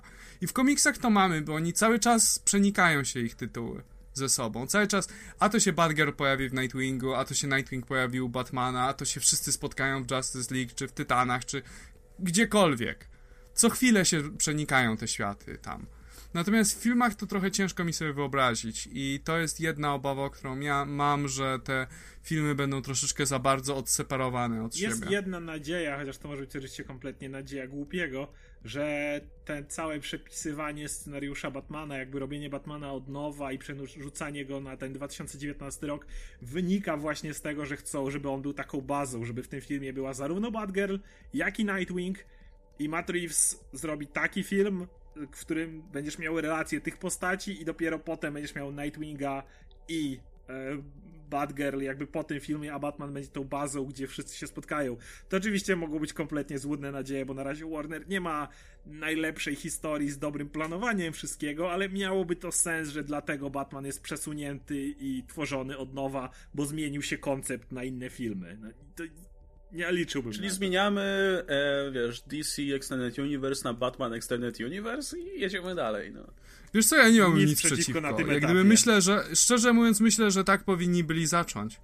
Tak się, wiesz, tak e, The Animated Series zmieniło się w, ex, wiesz, w całe uniwersum. Zaczęli od Batman Animated Series i poszli dalej po prostu. I myślę, że to by była nawet bardzo dobra droga do Warnera wiesz, zacząć od Batmana i, wy, i rozszerzać uniwersum cały czas. E, zobacz jak Lego Batman e, fantastycznie wypadł. I to w dużej mierze jest podobne podejście. Zaczynasz od Batmana i rozszerzasz. Po prostu pokazujesz więcej całego uniwersum. Tylko wiecie, jaki w tym wszystkim e, jest no... mały pchaczyk? Po Batmanie no, nie będzie już Batmana?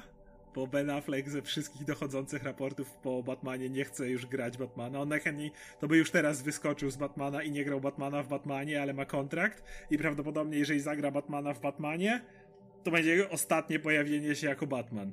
I no to się dobrze składa, bo Batman w tym uniwersum działa od wielu, wielu lat.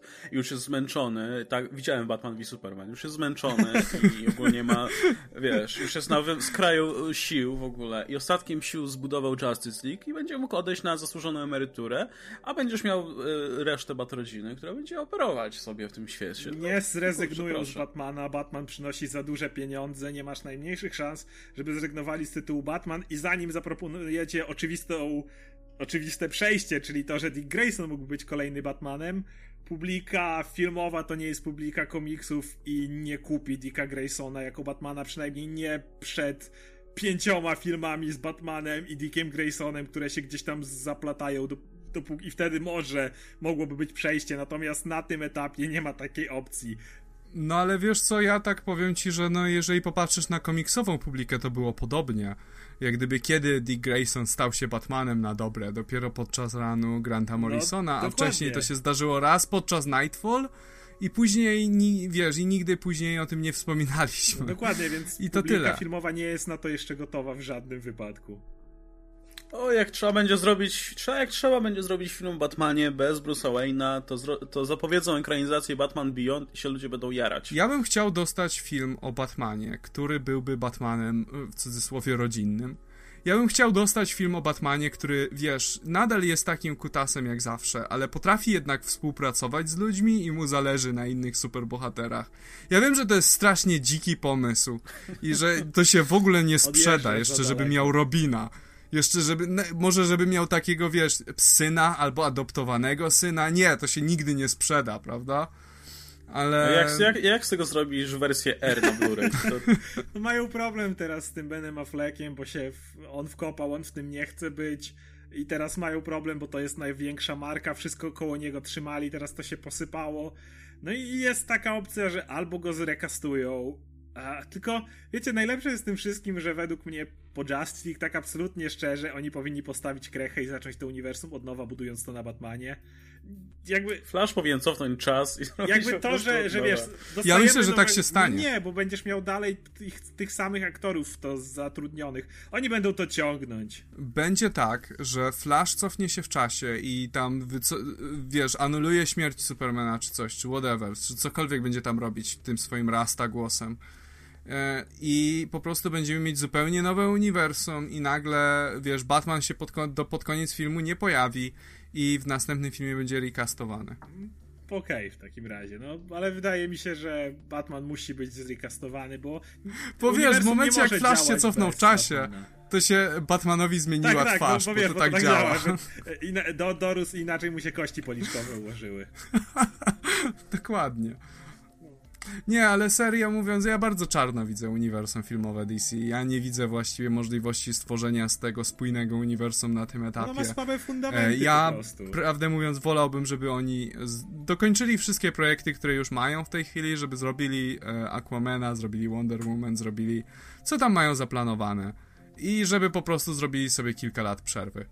Tak na dwie, dwa, trzy lata, żeby znikli w ogóle i może zacząć od Batmana po prostu i teraz tak całkiem bezpiecznie rozszerzać. No, tutaj Nightwinga, no, tutaj potem nagle się Superman pojawi na chwilę w jakimś no. Batmanie no. i może ktoś jeszcze inny i potem jak, jak wypadnie fajnie, Ale to zrobimy film. Zapomnij o, o tym, to się na pewno nie stanie. Będą ciągnąć to samo, może zrobią tak jak mówisz, że coś spróbują zamieszać, żeby zrobić recast, nie wiem, ale będą trzymali się tego tak blisko, jak się tylko da. I to jest duży problem tego uniwersum, bo ono stoi na bardzo koślawych nogach w tym momencie. Ja wierzę w to, znaczy, że, to jest dalsze, taki problem, że dalsze filmy mogą być dobre. Wierzę w to, że Whedon może zrobić dobrą Batgirl.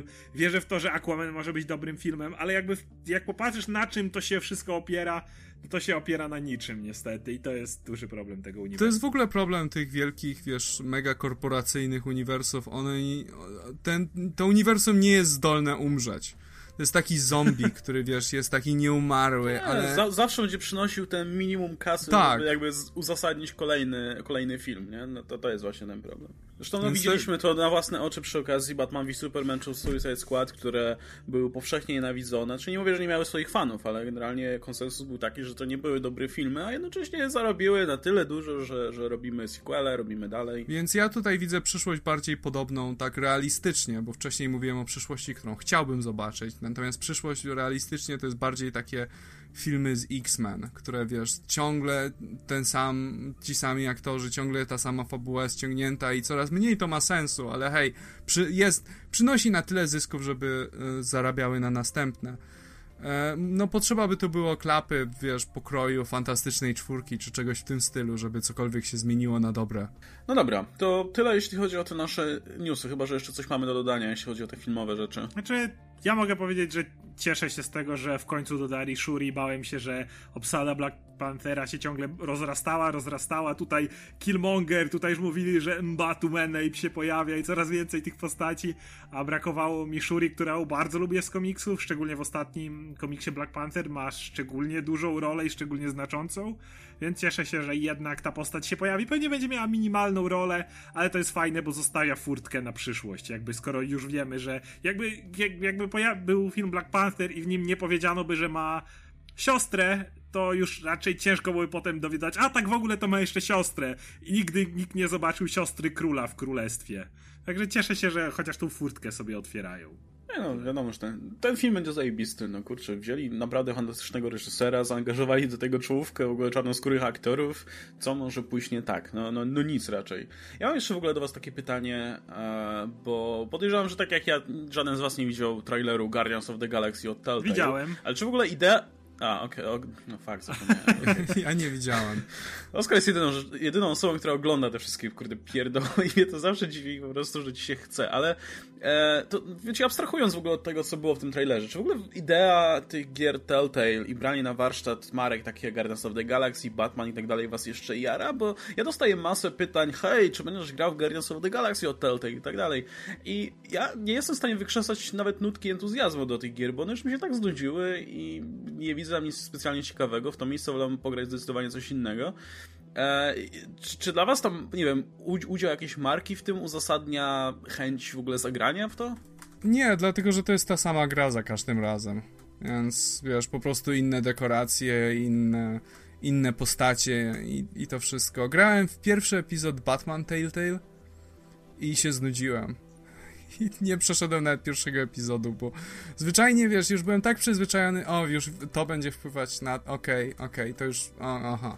I mniej więcej już po pierwszym rozdziale byłem w stanie, wiem, wiem, że na pewno będą później duże zwroty fabularne, ale byłem w stanie mniej więcej przewidzieć, czego gra ode mnie oczekuje i jaki będzie mieć wpływ moja decyzja na co, mniej więcej. Byłem w stanie wyczuć i w tym momencie to się stało potwornie jak gdyby nudne i nieinteresujące. Ja powiem inaczej, bo ja lubię bardzo gry z Telltale, ale właśnie kiedy nie angażują tego typu marek i kiedy starają się przedstawiać, jeżeli już, to swoje postacie. Na przykład mi bardzo podobają się oba sezony The Walking Dead, ale one trzymają się bardzo daleko od komiksów The Walking Dead. Tam czasem pojawi się jakaś postać z komiksu na zasadzie, że dzieje się to w takim czasie, że gdzieś tam bohaterowie spotkali ją na szlaku, powiedzmy. Ale jakby nic z tego więcej nie ma nic wspólnego, więc yy, tym, cały czas nie wiem, kto może zginąć, co może pójść nie tak. Możesz mieć potem różne opcje z tym właśnie kto jak się zachowa, różne zakończenia i tak dalej. Ja to akurat bardzo lubię, ale właśnie tylko kiedy używamy tego w ten sposób. Na przykład uwielbiam od Telltale Borderlands, bo ja w ogóle uwielbiam serię Borderlands.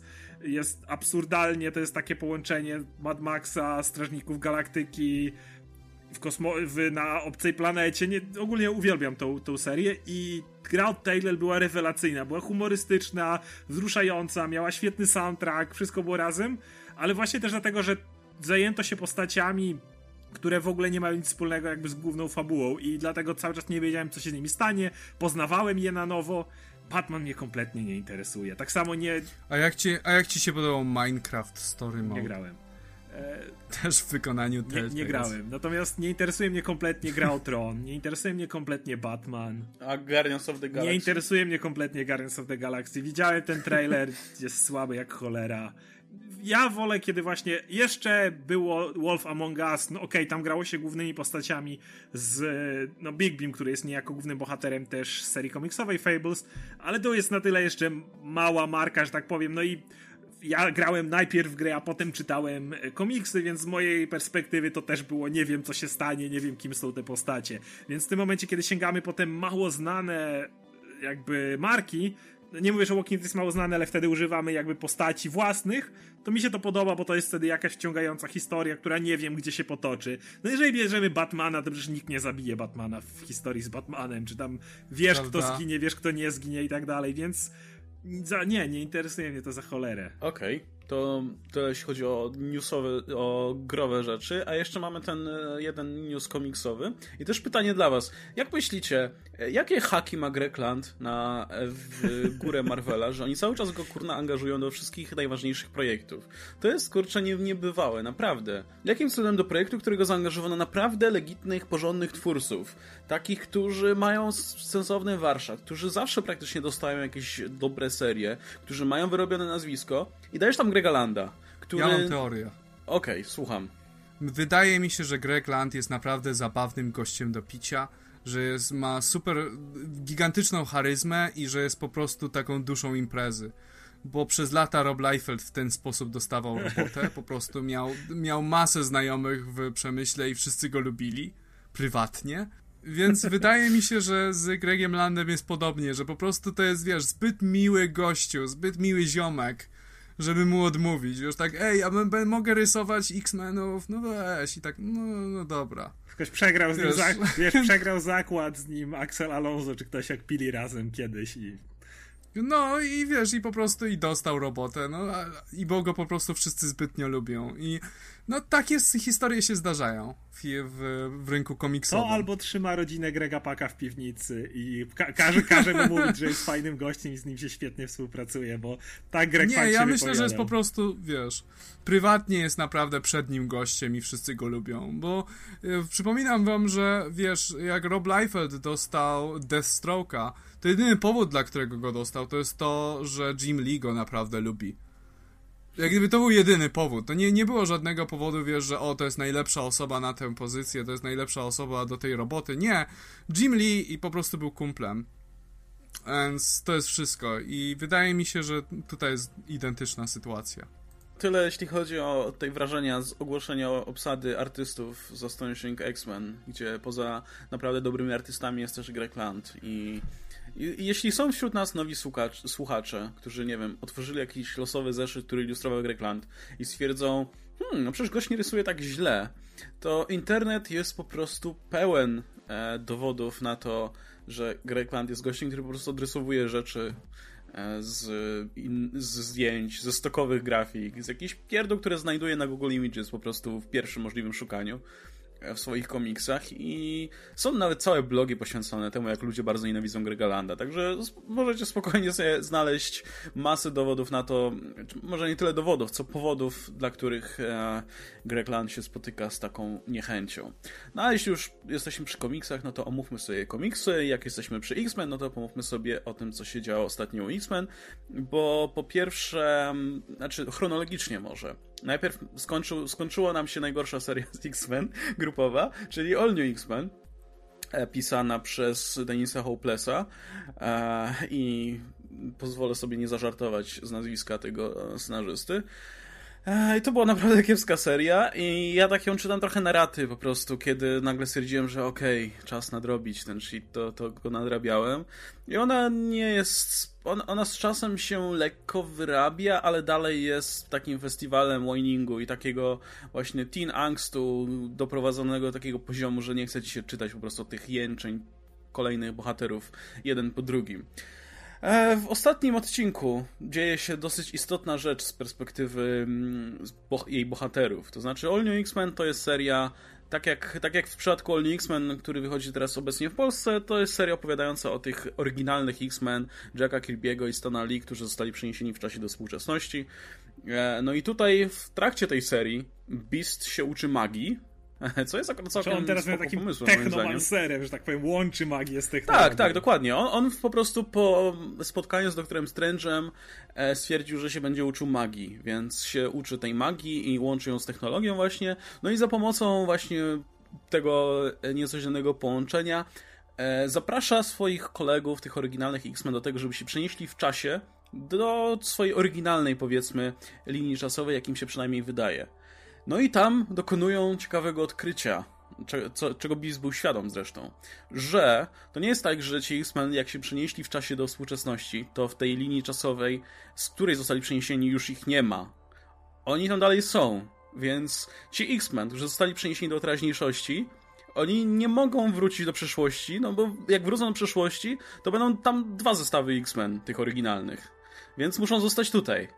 Co jest oczywiście takim dosyć, no takim wytłumaczeniem na skróty, dlaczego ci X-Men zostaną tutaj z nami dalej, mimo że w sumie Czego ich nie potrzebuje. Rzeczywistość nie zapadnie. No tak, i dlaczego to ma sens? No to, to było wytłumaczone po prostu w jednym dymku, że o, rzeczywistość się naprawiła, więc spoko. Znaczy to trzeba tłumaczyć Secret Warsami, bo trzeba pamiętać, że przed Secret Wars, jak tam bodajże młody Cyclops został poważnie ranny, czy nawet właściwie to umarł tak na te 3 sekundy, zanim go ten triaż nie przywrócił, to dorosły Cyclops zniknął. Po prostu wyparował, więc wtedy to było powiązane, ale można jeżeli ktoś bardzo szuka w tym logiki, to może uznać, że po prostu jak, jak on się nazywa, Franklin, jak Franklin odtwarzał tak. świat, to po prostu naprawili. To stwierdził, tak, tak, to w przyszłości muszą być X-Men, ale jak ci są A, to zostawmy to niech też będą. Ewentualnie nie, można no, uznać, wiadomo, że, się, że... że powstała nowa linia czasowa, co oni tam spekulują, że być może oni teraz pochodzą z innej linii czasowej, to na dłuższą metę nie ma no. znaczenia, wszystko po prostu to jest taka klamka zapadła, zostają tu, koniec. Tak, jasne, ktoś na górze Marvel stwierdził, okej, okay, dobra, to robimy dalej tych X-Men i wytłumaczcie jakoś, że oni zostali tutaj. No i zostali tutaj i mam ich dalej w dupie tak samo jak miałem. E, I ten komiks też nie był specjalnie dobry, więc... Ale to ja chcę e, powiedzieć przy tym komiksie, że okay. ja darowałem sobie tą serię gdzieś po piątym zeszycie, bo była tak bardzo chujowa, że po prostu nie dałem rady jej czytać. Gdzieś w okolicach tego, jak był ten kal, który wklejałeś, jak Cyclops gubi piłkę z załuku i blob na niego wyskakuje. No nie, tak, tak, aż tak Gdzieś tam miałem już dosyć. I teraz jak okay. sięgnąłem tylko już po ten ostatni, jedyny zeszyt, to, to czytało mi się to znacznie lepiej może w zestawieniu. To nie był świetny zeszyt, ale jak po, przypomniałem sobie, jaka ta seria była na początku, to faktycznie gdzieś się po drodze poprawiła. Ale słuchaj, to też był zeszyt, gdzie Cyclops potrafi przez dwie strony narzekać, jak mu źle. I cała seria na tym polega, że wszyscy po kolei narzekają jakim źle. No tak, tak. I ten Cyclops, o nie, Emma uciekła. No tak, Ona jest przyczyną wszystkich moich smutków po prostu i sprawiła, że imię Cyclopsa zostało zbrukane. I tak kurwa dwie strony. Ale było prostu. w tym komiksie chociaż trochę optymizmu, czego w starych komiksach, tych na początku tej serii nie było. Więc mikrokrok, a ale najlepsze jest to, nie będę teraz mówił o tej serii, bo do niej dojdziemy już po X-Men Inhumans, że Hopeless nie jest złym autorem, bo, na, bo równolegle pisał inną serię, która właśnie się skończyła i ona była naprawdę dobra. Ale to przejdziemy do niej. No tak, ja byłem ogólnie pozytywnie nastawiony do Denisa Hopelessa z racji tego, że no, lubiłem bardzo e, Spider-Woman, o której pomówimy. No a teraz Denis Hopeless po, w ramach Resurrection będzie pisał Jean Grey solową serię. No, no spoko, też sprawdzę tę serię, bo to właśnie nie jest zły scenarzysta, nie wiem, po prostu chyba mu nie, nie podpasowali ci X-Men, albo po prostu wymyślił sobie, że to będą naprawdę ciężko doświadczeni przez życie bohaterowie i e, no i, i przesadził chyba po prostu w tym kierunku. Ale dobra, to w takim razie ci nasi oryginalni X-Men plus ci inni X-Men, którzy się wokół nich kręcili, e, powiedzmy, skończyło się to wszystko na wielkiej imprezie, no ale tutaj mamy teraz mostek do kolejnego rozdziału w, w życiu X-Men, czyli X-Men Prime. Okej, okay, to teraz ja się produkowałem, twoja kolej. Ale ten komiks ssał. Oj tak. X-Men, X-Men Prime to jest właśnie, no niestety mamy począt, pierwszy przykład od dawna, nie to, nie to, że to jest nowicjusz Mark Guggenheim, który pisze ten komiks, no ale on pisze seriale na CW i ten komiks jest na podobnym poziomie. Mamy historię, w której Storm idzie do Kitty Pride i mówi, ej Kitty, ja już chcę odejść z X-Men, bo ostatnio, bo zaprowadziłem nas na wojnę z Inhumans, to ja odejdę i weź ty zacznij tutaj dowodzić. Kitty, no nie wiem. To chodź pokażę ci, jak wygląda cała szkoła. Kitty tak pochodziła po tej szkole, no dobra, to będę dowodzić. I w sumie chyba powiedziałem już całość tej serii.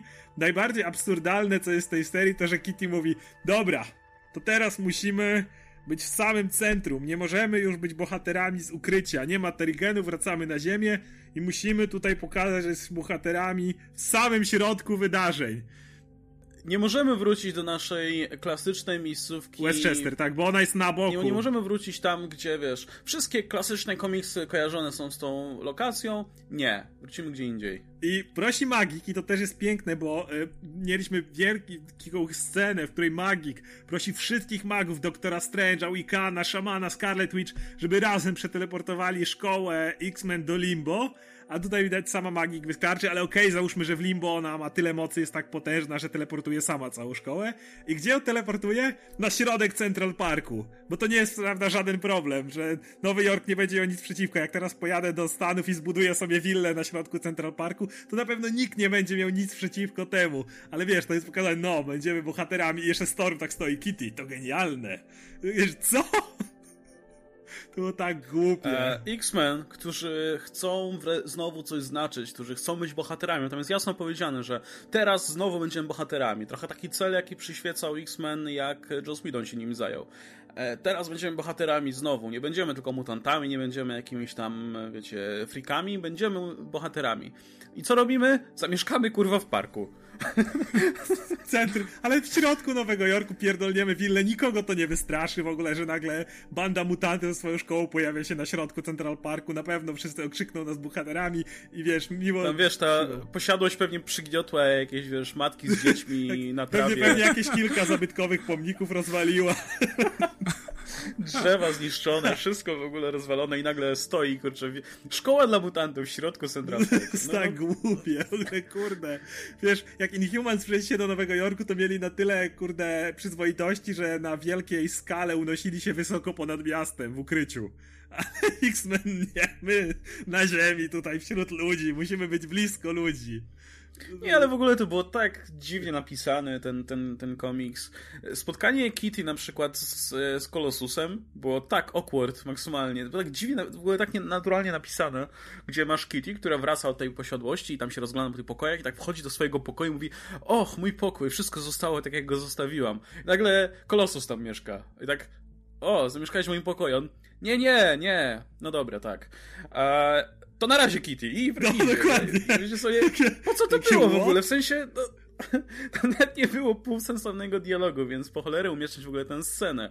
Myślisz sobie, że no tak, to miałoby sens, że chcesz umieścić scenę, y, gdzie Kitty wraca i tam jest Kolosus i się dogadują z powrotem i tak dalej, ale no nie, właśnie nic no, tego będzie nie między nimi... W zasadzie cały zeszyt jest taki, taki pełen takich dziwnych relacji między tymi postaciami, które są, które trzeba było odhaczyć, ale które zupełnie nie, nie działają. Będzie romans znowu między Kitty a Kolosusem, to jest pewne. Jest ten motyw, jak ona mówi i osób nam bliskich i patrzy na cię na kolosa i myślisz sobie, że jej w głowie jest, ach, on jest taki creepy, zamieszkał w moim pokoju, kiedy mnie nie było bez żadnego powodu, jest taki cudownie creepy. I wiesz, i wiesz, że będzie między nimi romans, ale po prostu znowu, no bo wiesz, bo no, wracają do, to zrobić dobrze. wracają do klasycznych wizerunków, więc wszyscy zakładają klasyczne stroje w X-Men Gold, więc i gwarantuję, bo nie ma poza e, Jean Grey i Cyclopsem nie ma bardziej klasycznego romansu w X-Men niż Kitty Pride i Colossus. Więc gwarantuję, że do tego wrócą, ale to na razie wygląda na zasadzie takiej właśnie jak no nie wiem, ona spo, no, zamieszkał w moim pokoju, spał w moim prześcieradle, kiedy było, jakie to romantyczne. Nie. I wiesz, ten... Znaczy ja też, ja też trochę rozumiałem, że ten zeszyt będzie miał za zadanie grać jako taki katalog, powiedzmy, kolejnych pozycji z X-Men. I częściowo jakby trochę chciał, bo na przykład mamy te sceny z tak, Yuriko, nie? Z Lady Deathstrike, które są bez sensu, niepowiązane z zupełnie niczym. Po prostu Ale tam też masz... jest totalna i tam też jest totalny absurd, kiedy masz tą tajemniczą korporację czy coś, która mówi, no, Lady Deathstrike, ona jest takim outcastem, nikt nie będzie za nią tęsknił i za tymi ludźmi też nikt nie będzie tęsknił. I masz tam, okej, okay, Sabertooth'a jestem w stanie zrozumieć, E, kto tam jeszcze. Mimo, że był członkiem drużyn od. Ale okej, okay, no jak Cybertooth zniknie, to. Jak Cybertooth zniknie, to pół biedy. Warpata dawno nie widzieliśmy, załóżmy, że siedzi gdzieś w lesie i nikt o nim nie pamięta, spoko. Ale masz tam Oldman Logana, nie no, nikt nie będzie z Oldman Loganem tęsknił, nikt go nie będzie szukał, jak zniknie. No nikt go nie lubi. Nie, w ogóle kogo no. wchodzi lo... Wcale nie był członkiem. Nic, jest... Wcale nie był członkiem X-Men, nie będzie członkiem, kurde, pięciu różnych drużyn. no. Samym Resurrection będzie członkiem trzech. No, odejmijmy Weapon X, tak? To dwóch drużyn będzie członkiem. Nikt za nim nie zatęskni. Domino, która będzie członkiem, jest obecnie członkiem że nie, w ogóle nikt nie będzie o niej pamiętał. To jest tak absurdalne. Po prostu zebrali tą grupę tylko dlatego, że to ma być grupa obecnie w komiksie. Tak, zbierzemy ich, bo nikt nie będzie za nimi tęsknił. E, nie? tyle głupot w tym komiksie. Tak, no, no właśnie ja czekałem oczywiście na jakąś zapowiedź Generation X. To jest ten jeden, jedyny tytuł, na który naprawdę czekam. W ogóle zarezerwowałem sobie pierwszy zeszyt. E, będę to zbierał na zeszytach prawdopodobnie, e, bo, bo, bo wiąże powiedzmy spore oczekiwania z tą serią. No i tak czekałem, czy będzie jakaś zapowiedź tego. I tam widziałem Quentin Quire się gdzieś tam pojawił, stojąc no w tłumie. W ogóle No i był ta scena z Jubilee, gdzie przychodzi właśnie Kitty do, do pokoju i tak... I to była akurat jedna, jedna z wielu dobrych scen w tym komiksie, gdzie ona wchodzi i Jubilee jest tym swoim Shogo, z tym swoim dzieckiem, e, które nagle urosło. To się rzadko zdarza w ogóle, że w komiksach ktoś rośnie tak po prostu w miarę naturalnie. E, ale był, był fajny moment, jak Kitty tak patrzy na tą Jubilee z, z, tym, z tym Shogo i tak mówi Kurde, shit, e, Jubilee ma dziecko. Kiedy ja się zrobiłam taka to stara? To był jedyny dobry, to był jedyny dobrze napisany jakiś tekst tam. To był faktycznie, kiedy się uśmiechnąłem. Kiedy Kitty właśnie to powiedziała, że okej, okay, jeżeli Jubilee ma dziecko, to czuje się stary. No właśnie, ale to też było właśnie nawiązanie do samego Generation X, gdzie Jubilee była jednym z właśnie tam postaci istotnych. E, a Kitty zresztą też była jakby długo, dłu bardzo długo Kitty Pride była jedną z tych młodszych X-Men, nie? A w tym momencie już jakby dorosła, od Marvel Now w zasadzie dorosła do tej roli, gdzie już jest w zasadzie no zwykle występuje w roli nauczyciela, nie? A, a nie powiedzmy szeregowego X-Men. Także to było spoko. Tylko, że z drugiej strony też sobie myślisz, po co ta scena była na dobrą sprawę, poza tym jednym uwagą, że o, ale, ale, ale jestem Poza tym, że Storm musiała oczywiście ci dokładnie to wyłożyć z pełnym patosem. No, Kitty, uczniowie stają się nauczycielami, rekruci stają no się tak, generałami. Tak. Siedzisz, Boże, kto mi pisze moją kochaną Storm w ten sposób? Nie no, ty, ty, tylko, tylko dlatego teraz o tym powiedziałem, bo mi, wiesz, tak wytłumaczyli o. dokładnie, bo inaczej to bym Ech, za, za cholerę tego nie załapał. Storm, nie, dobra, myślę, że... Tak pisana. Nie no, myślę, że nie ma co się nad tym rozwodzić. To było słabe, naprawdę słabe i trochę mnie to zaniepokoiło w kontekście samego X-Men Gold, czyli tej flagowej, myślę, serii, tej takiej z naj, naj... no, z podstawową ekipą jednak X-Men. Bo ja Marka Guggenheima kojarzę przede wszystkim, znaczy oczywiście są seriale, są jakieś tam inne serie, które pisał, ale on w trakcie Secret Wars pisał tą miniserię króciutką Extinction Agenda, która była po prostu takim wielkim fabfestem dla wszystkich X-Menowych elementów to, było, to była taka seria właśnie dla fanów, gdzie było, nie wiem, pierdyliard rozmaitych X-Men i oni wszyscy walczyli ze sobą i widać było, że on jakby kojarzy te postacie, wie kim one są. Tam był taki wielki miks i tych e, X-Men, którzy od dawna istnieją w uniwersum, i takich X-Men, którzy zawsze istnieli sobie gdzieś tam na obrzeżach członków e, X-Factor na przykład, ale też tych X-Men, którzy byli w Marvel Now.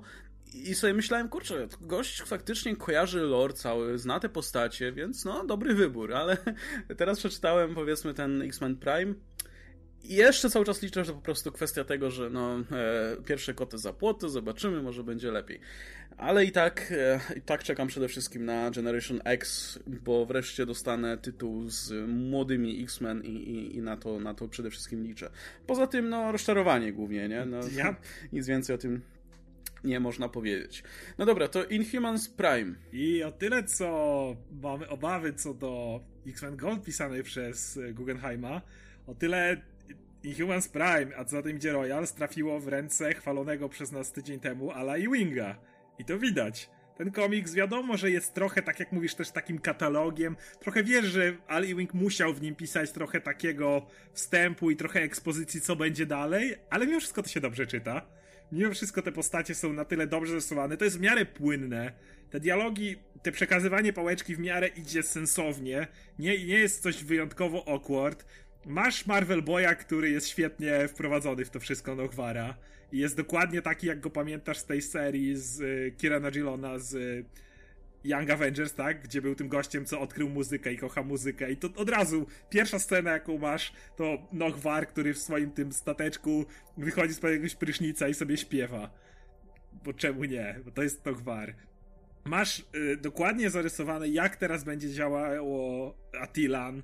Masz cały ten motyw z oddaniem rządu. Zakończenie y, jakby tego wątku z Maximusem. Bardzo ważny wątek pomiędzy Black Boltem a Maximusem i pokazanie, kim jest Maximus, to, że Maximus będzie teraz wysłany do tego więzienia. Świetnie pokazane emocje Black Bolta, to jest zawsze świetne, kiedy scenarzysta wie, jak pokazać, co w głowie siedzi Black Bolta, co się w nim gotuje. Patrzę, że ta postać nie może się odezwać i tego powiedzieć. I masz ten cały y, osąd nad Maximusem, ostatni osąd, jaki Meduza wydaje jako królowa i w tym momencie abdykuje i ona mówi o tym, że Maximus nikt za tobą nie będzie tęsknił, nie jesteś już niczyim bratem, nie jesteś częścią niczyjej rodziny i jednocześnie widzisz Black Bolta, który stoi gdzieś na murach, bo nie jest w stanie brać udziału w, w tym sądzie jakby. Bo Black Bolt zawsze miał słabość do Maximusa. Maximus mógł robić wszystko, a Black Bolt po prostu zawsze tak kochał swojego brata, że nie był w stanie go, mógł go zabić w każdej chwili, czy coś z nim zrobić, ale nie był w stanie. On, to, jest, to była zawsze największa słabość Black Bolta, to był Maximus. Nie potrafił być wobec niego surowy, bo to jest jego brat. I masz tą całą scenę, jak, jak właśnie Black Bolt stoi na murze i patrzy się przed siebie, jednocześnie masz dymki jakby meduzy, która w tym czasie na tej wielkiej sali wydaje osąd na Maximusa. Uważam, to było tak świetnie napisane. E, no i oczywiście te, mamy ten mm, epilog, w którym widzimy również jak Krystal mówi, w, co ich kosztowało e, zniszczenie Terigenu. Oczywiście wiadomo, że zaraz coś więcej z tego będzie, ale na tym etapie, kiedy ona mówi, że ich dzieci już nie będą nigdy, nie wiem, strzelać z oczu, tańczyć na wodzie, latać i kolejne pokolenie, bo jakby już Inhumans nie mają dostępu do swoich mocy po tej wojnie. I na końcu pojawia się Nochwar i mówi tekst w jego stylu Come with me if you want to be awesome. To wi wiadomo z czego to jest przeróbka. Także do X-Men mam wątpliwości, ale Ali Wing to Ali Wing, on pisze Royals, nie mam absolutnie żadnych obaw co do tej serii. Nie, mi się nie podobało. znaczy, to wynika głównie z tego, że ja mam trochę w dupie Inhumans i ten zeszyt po prostu nie sprawił, żebym nagle ich nie miał. Ale też, też także z tego, że ja po prostu nie czytałem tych serii od dawna. Nie masz przywiązania żadnego od... emocjonalnego do tych postaci, rozumiem. Tak, a, a ten zeszyt był bardzo, bardzo przegadany, nie? I kiedy, w momencie, kiedy jesteś związany emocjonalnie z tym, co się tam dzieje, z tymi postaciami, to, to cię to kiedy ja to wziąłem tak, wiesz, zupełnie wyrwane z kontekstu, ja na przykład nie wiedziałem, dlaczego Maximus jest z Lineage'em i resztą tych postaci A, gdzieś tam no, na jakiejś tak, pustyni, tak, tak. No, bo, no bo skąd, nie? No nie czytałem tych tainów do, do Inhumans vs. X-Men i tak dalej. Więc ja sobie to czytałem i mówię, o, fajna akcja i tak dalej, ale tak zupełnie to na mnie emocjonalnie nie wpłynęło i no i spoko. W sensie ciężko mi zarzucić coś temu zaszytowi, tak starając się podejść do tego bezstronnie i obiektywnie i tak, wiesz, bez własnego emocjonalnego zaangażowania, ale no przeczytałem, stwierdziłem, okej. Okay. Podejrzewam, że i tak sprawdzę jedynki tych zeszytów. Jeśli któryś z nich będzie naprawdę dobrze pisany, to, to, to będę czytał. Jeśli nie, no to, to nie. Um, ale, ale jeśli ty jako fan się, ci się podobało, no to kurczę, z czym tutaj dyskutować. Adam, czy coś przeczytałeś z tych dwóch zeszytów? Yy, przeczytałem Inhumans w momencie, jak gadaliście o X-Men. Bo Oscar głównie, głównie przez to, że Oscar mi polecił, dlatego że mieliśmy już zacząć nagrywać podcast i mówię, a to jak będziecie rozmawiać tam o czymś tam, to ja poczytam, przeczytam sobie w tle e, X-Menów i Oscar mówi, nie, nie, czytaj Inhumans, są lepsi.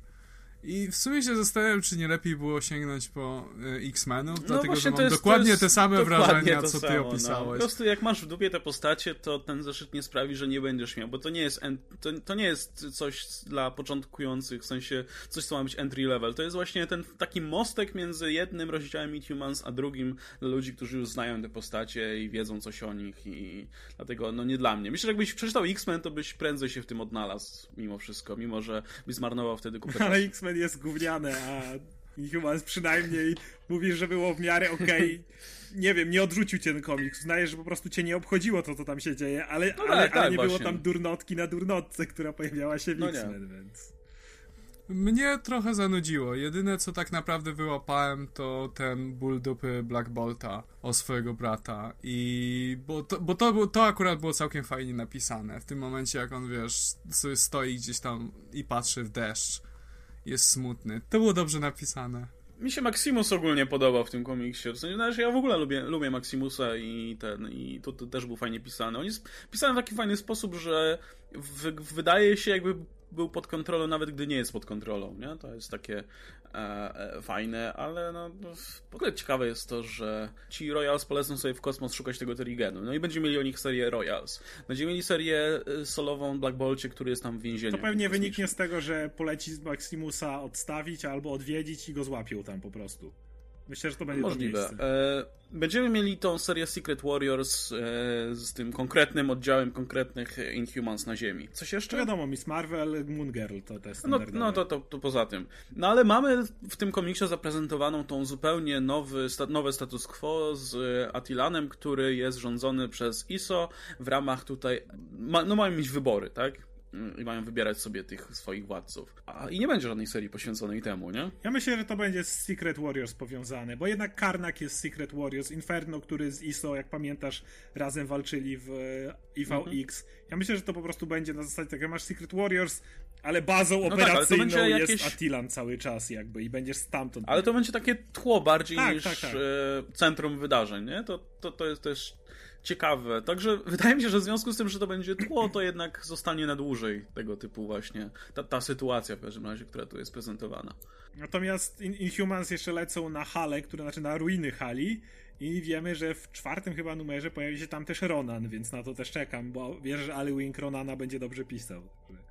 A to fajna postać. Nie no, wiemy, wiemy, że mamy wśród słuchaczy fanów komiksu tego kosmicznego Marvela i fanów Inhumans, także mam nadzieję, że chociaż oni są tutaj zadowoleni. Ja myślę, że jest z czego, bo tak w sumie jak Adam powiedział, to było dużo sprzątania bałaganu trochę po poprzednich seriach, takie przejście i faktycznie może jak ktoś nie jest fanem, to mógł nie wyłapać bardzo wielu rzeczy, które tam zachodzą, a one są naprawdę fajnie napisane, ale no ten motyw z Black Boltem uważam, że był na tyle uniwersalnie napisany, że po prostu wszyscy powinni się do niego jakoś odnieść.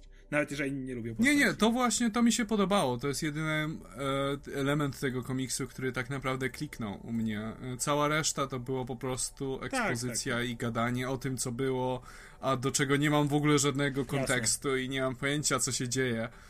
Więc mnie to w dużej mierze znudził komiks, ale wiesz co, no ja domyślam się, wiesz, jest wiele takich komiksów DC, które są właśnie takimi retconami, przejściami. DC Rebirth 1 było w sumie czymś bardzo podobnym, tylko na większą skalę. I wiesz, zdaję sobie sprawę, że to jest jak gdyby moja wina, że ten komiks mi nie przypadł do gustu. To nie jest wina samego, samej historii. Okej, okay, dobra. To przeskoczmy sobie do DC i tam duże rzeczy powiedzmy działy się w ramach Titan, Titans Annual 1. E, ja przeczytałem ten zeszyt I ja, ja bym zaczął, bo ja nie czytałem tej serii zupełnie, więc ja nie za bardzo wiem, co się tam działo. I powiem wam mniej więcej, jak ja odebrałem tę serię. I oczywiście, jeśli ja czegoś nie zrozumiałem albo coś zrozumiałem źle, no to będziecie mogli to zrewidować. E, więc jest to annual, więc ja tak sobie założyłem, że to jest jakaś tam osobna historia, ale nie, bo bohaterowie nagle się znajdują w dziwnym położeniu. Mamy ósemkę bohaterów, mentorów z Justice League i ich e, w jakiś tam sposób, no, bohaterów Legacy w, w Tytanach. Oni są tak właśnie parami powiązani ze sobą i oni się znajdują w, w dziwnym takim terenie, w jakimś zamknięciu, gdzie się znaleźli, nie wiadomo dlaczego. No ja oczywiście nie czytałem tej serii, więc za cholerę nie wiedziałem, co się dzieje tak naprawdę, ale uznałem, że okej, okay, nieważne, to powiedzmy, dowiem się może z kontekstu. No, trochę, trochę pomogło. W każdym razie e, mamy te postacie, które po, po kolei się orientują, że się znajdują w tym uwięzieniu. E, I generalnie to jest wszystko pisane w ten sposób, że Liga Sprawiedliwości to są takie maksymalne, ta, taka banda chuja maksymalna po prostu, takie kompletne skurwysyny, którzy po prostu nie mają absolutnie zero jakiegokolwiek szacunku dla Poza. Flashem. A Tytani, Poza, poza Flashem, to warto zaznaczyć właśnie, Flash jest spoko, tak. jest takim dobrym ziomkiem, E, natomiast Tytani są wszyscy pisani spoko, jako taka grupka fajnych znajomych, którzy się lubią i bardzo się szanują i bardzo ogólnie mają taką silną przyja więź przyjaźni ze sobą. Mamy tutaj też takie parę dramatycznych, myślę, że dojdziemy do, do tego już tam w trakcie, ale mamy pewne dramatyczne wydarzenia, to jest bardzo fajnie pokazane, jak właśnie Tytani jako ekipa się dogadują ze sobą, jak, e, jakie właśnie więzi silne ich wiążą ze sobą. No ale generalnie rzecz polega na tym, że oni znajdują się w tym miejscu, bo jest pewien mastermind, który który nad tym czuwa, który stara się ich poróżnić ze sobą. I mu trochę chujowo to wychodzi generalnie, bo Tytani są zbyt ze sobą zaprzyjaźnieni, za bardzo sobie ufają, żeby cokolwiek miało tutaj sprawić, że się obrusą przeciwko sobie. No ale z racji tego, że członkowie Justice League są totalnymi chujami, no to oni błyskawicznie są kompletnie nieufni i stwierdzają, że kurwa to na pewno jest pułapka, że w ogóle to, to wszyscy na pewno, wszyscy są po prostu podstawowymi klonami czy kimś i, i, i to jest na pewno jeden wielki plan. E, no i oczywiście z czasem to się rozwiązuje, z czasem te powiedzmy relacje się tak jakoś tam docierają. I wniosek, jaki ja wyniosłem z tej serii jest taki, że Titans e, wypada całkiem, w sensie ta ekipa Titans wypada całkiem fajnie i po przeczytaniu tego annuala, który ponoć miał być ważny w kontekście DC Rebirth, ale nie do końca był, z tego co ja przynajmniej zrozumiałem, bo w sumie dalej nic nie wiemy. E, popra poprawcie mnie, jeśli, jeśli się mylę za moment ale jednocześnie po tym annualu stwierdziłem, że chyba nadrobię tych Titans, bo relacje między tymi postaciami się wydają bardzo fajne. Natomiast natomiast e, Justice League w tym zeszycie to, to, to są takie chuje dokładnie po prostu, tak. że... To jest dokładnie moje, moje wrażenie przed podcastem. Zanim zaczęliśmy nagrywać, mówię do Adama, ej, wie, Ej, wiesz co ja wywnioskowałem z tego komiksu? Że Justice League to straszne chuje. I po prostu... W sensie, okej, okay, ja, ja czaję, że nie wiem, Batman że Batman jest, jest nieufny, tak. bo to jest Batman. Ale Wonder Woman, Je, Wonder Woman jeszcze zrozumiem, zrozumiem Wonder, jeszcze zrozumiem Wonder Woman, bo po tej akcji, gdzie tam nie czytam jej serii, ale wiem co się dzieje mniej więcej w jej serii, że tam w zasadzie wszystko w co ona wierzyła jest tak naprawdę kłamstwem, więc okej, okay, ona też może być trochę nieufna, mimo że przez większość tego, mimo że i tak wydaje mi się, że jej reakcje są trochę przegięte, w, przynajmniej w tej pierwszej części tego komiksu, ale kurwa Aquaman w tym komiksie to jest, to jest taki to jest bus, namor. że po prostu nie namor. wiem, chyba nigdy nie, do, nie dotknę komiksu z Aquamanem. To jest właśnie, to jest, to jest gorzej niż Namor. Namor ma trochę uroku w tym swoim byciu bucem, a Aquaman jest po prostu takim kompletnym chujem. Ale to jest najśmieszniejsze, bo Dan Abnett... Aquaman trochę jest Ale najśmieszniejsze jest to, że Dan Abnett trochę. pisze Aquamana i ten Aquaman nie jest taki w jego solowej serii. Ja czytam Aquamana w miarę na bieżąco i tam Aquaman jest naprawdę spoko, wyrozumiały, opiekuńczy, troszczący się o ludzi, troszczący się o przyjaciół, rodzinę i Dan Abnett pisze jednocześnie ten sam komiks, żeby to był jeszcze inny scenarzysta. To jest ten sam scenarzysta, który pisze tutaj e, ej, no ja tu dowodzę, bo jestem królem, ale Nightwing dowodzi tytanami, no a czego jest królem? Czy Dan Abnett tak bardzo nienawidzi Justice League, czy, czy ale co? Jednocześnie ale ile właśnie... Okej, okay, dobra, to, to na, tym, na, tym, na tym powiedzmy skończę. Takie, takie są mniej więcej moje wrażenia po lekturze tego komiksu. Przy okazji tutaj zaznaczę właśnie, że nie czytałem ani Tytanów, ani od dawna nie czytałem Justice League. Jestem ciekaw, co, co w takim razie, jak wy to odebraliście. Ja to odebrałem kompletnie inaczej, więc może Oskar zacznie. Właśnie, bo mam podobne wrażenie jak Łukasz, że dokładnie Justice League w większości to są tutaj chuje, poza Barym. Bary jest naprawdę spoko. Bary w ogóle, no, Bary, jest okay. błyszczy na ich tle, jest taki ciepły, sympatyczny i yy, Dan Abnett zawsze pisze zajebiście relacje, więc motyw, relacja Barego i Walliego, jeżeli ktoś za tym tęsknił, bo w Tytanach jednak tego się nie dostanie. To tam na początku Rebirth było, a potem wiadomo, rozeszli się znowu i tu do tego wracamy i mamy to jak bardzo Barry szanuje Walliego i to jak bardzo to podkreśla. To było naprawdę ładne. E, I oczywiście, tak jak mówisz, no Tytani są tak pisani dokładnie, więc jeżeli chcesz, to absolutnie dostaniesz tego więcej w solowej serii ta seria w dużej mierze opiera się na relacjach między tytanami, między tym, jak oni się nawzajem wspierają. I tu masz ten moment, kiedy wyjaśnia się to, co się wyjaśnia z Doną, o tym jeszcze powiemy zaraz, to masz natychmiastowe wsparcie od jej przyjaciół, jakby natychmiast ona się rozkleja i w tym momencie już Wally, Garth i Dick przy niej są, już ją pocieszają, już ją wspierają. I, w tym momencie patrzysz na Justice League jak na takich po prostu pracowników, którzy razem muszą się spotykać i razem pracować, ale jakiejś tam większej przyjaźni między nimi nie ma. Przynajmniej oczywiście z tego tak to wynika. I mi się komiks mi wszystko podobał. To nawiązanie do Rebirth to jest na zasadzie ej, jest tam coś mrocznego i złego na horyzoncie, no shit, mówicie tam to nam od samego początku tego cholernego Rebirth, więc nie, nie ma to żadnego wpływu na, na resztę. To jest, no, no, ej, jest tam tajemnica, no tak, jest, wiemy. No i chyba tyle. Podobał mi się jeszcze motyw, jak Dick się tutaj zachowywał z Batmanem, bo akurat Batman był pisany tak, jak Batman być powinien. Batman jest chujem z grubsza, więc to jakby jest absolutnie wpisane. Znaczy Batman generalnie miał wyjebane na tą dramę całą to i znaczy... po prostu stał z boku i sprawdzał Batman, rzeczy. Batman był, pis... to, to, to, to, to Batman był napisany tak, jak trzeba, no. Batman jest chujem o złotym sercu, więc wiesz, on, on jest chujem, ale mu tak naprawdę nie, nie, w głębi duszy... Batman, Batman był napisany tak jak trzeba. Wonder Woman nie czytam, więc miałem dysonans trochę przy niej, bo zachowała się jak totalnie zimna suka. Znaczy ale... o samej, samej Donnie to powiemy sobie Nie, ale mi chodzi o zachowanie Wonder Woman to... do tego czasu. Zachowała się taka właśnie taka zimna suka, ale nie wiem, może nie czytam, więc tutaj tak jak Adam mówił przy Inhumans, tak tutaj to może być moja wina, że to źle odebrałem, bo nie wiem co się dzieje z Wonder Woman w jej komiksach, natomiast Aquamana czytam czytam i to jest zupełnie inny Aquaman niż w jego solowej serii. Wiecie co, ja mam ta, ja zupełnie inaczej odebrałem ten komiks niż by, to znaczy z grubsza się zgadzam, ale wydaje mi się, że troszeczkę e, nie wiem, gubicie sens całej tej historii, dlatego że wydaje mi się, że historia cała opiera się na różnicy pomiędzy relacjami właśnie w Justice League i w Tytanach, gdzie Tytani faktycznie są przyjaciółmi, podczas gdy Justice League to są profesjonaliści którzy mają dużo większe doświadczenie i dużo bardziej zdają sobie sprawę z tego, wiesz, jak cały czas są narażeni na jak gdyby manipulacje, na pojawienie się jakiegoś klona, czy, na, czy coś w tym stylu. Oni ten shit już dawno przeżyli, więc oni wiedzą, że to się że w takiej sytuacji, w tych okolicznościach, w jakich się znaleźli, to nie można nikomu do końca ufać. Jak gdyby Batman. Zwróćcie uwagę, że pomimo tego, że wszyscy z Justice League są kutasami, to nie ma takiego otwartego konfliktu, tak jak to często bywa na przykład w Avengers, że o, nagle musimy się lać i dopiero później mamy team-up. Nie. Wszyscy myślimy nad tym, jak rozwiązać ten problem, jak, wy, jak wyciągnąć siebie z tych okoliczności, ale bierzemy pod uwagę wszystkie możliwości, jakie mogą wynikać z tej sytuacji, w której jesteśmy. E, nie możemy, nie możemy zweryfikować, czy ktoś jest tutaj, czy ktoś nie jest tutaj przypadkiem klonem. Diana nie ma swojego lasso prawdy. E, Batman net zaznacza, w momencie kiedy Diana wyskakuje, o, nie ma pewności, że wszyscy jesteście tymi, za, za kogo się podajecie. To Batman mówi, to jest, to jest pierwsza inteligentna rzecz, jaką ktoś powiedział. I on tego nie mówi dlatego, że.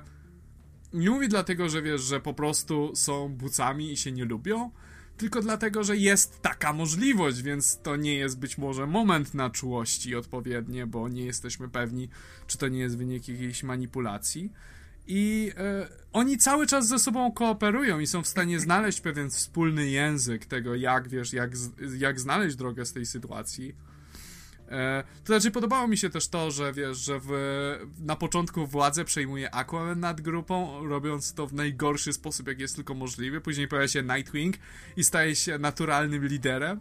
I pojawia się Batman i już nikt nawet nie kwestionuje jego przywództwa.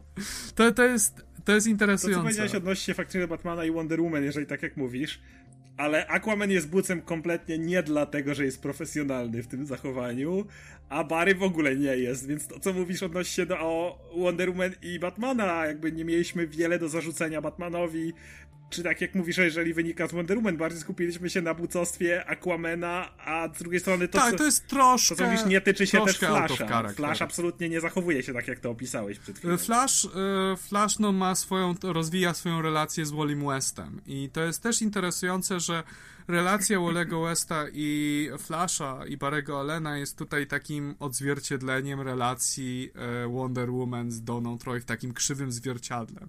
I myślę, że te, i myślę, że te początek, kiedy Barry Allen z y, Wallim się, wiesz, mówią sobie o, jesteś, jesteś super i się cały czas klepią po plecach i sobie gratulują, jacy są fajni i to było potrzebne właśnie do późniejszej sceny żeby, wiesz, pokazać relację Wonder Woman i Donny Troy, o której oczywiście powiemy za moment. E, nie mam pojęcia, co się dzieje z Aquamanem. Wydaje mi się, że to jest jego, że to jest po prostu granie na jego standardowym kompleksie, że o, nie, wiesz co, to jest taki running joke w Justice League. Zawsze był. Że Aquaman jest trochę bezużyteczny i trochę taki, i wiesz, i ma na tym punkcie kompleks. I wydaje mi się, że to jest trochę próba grania w tą nutę nie do końca się udało.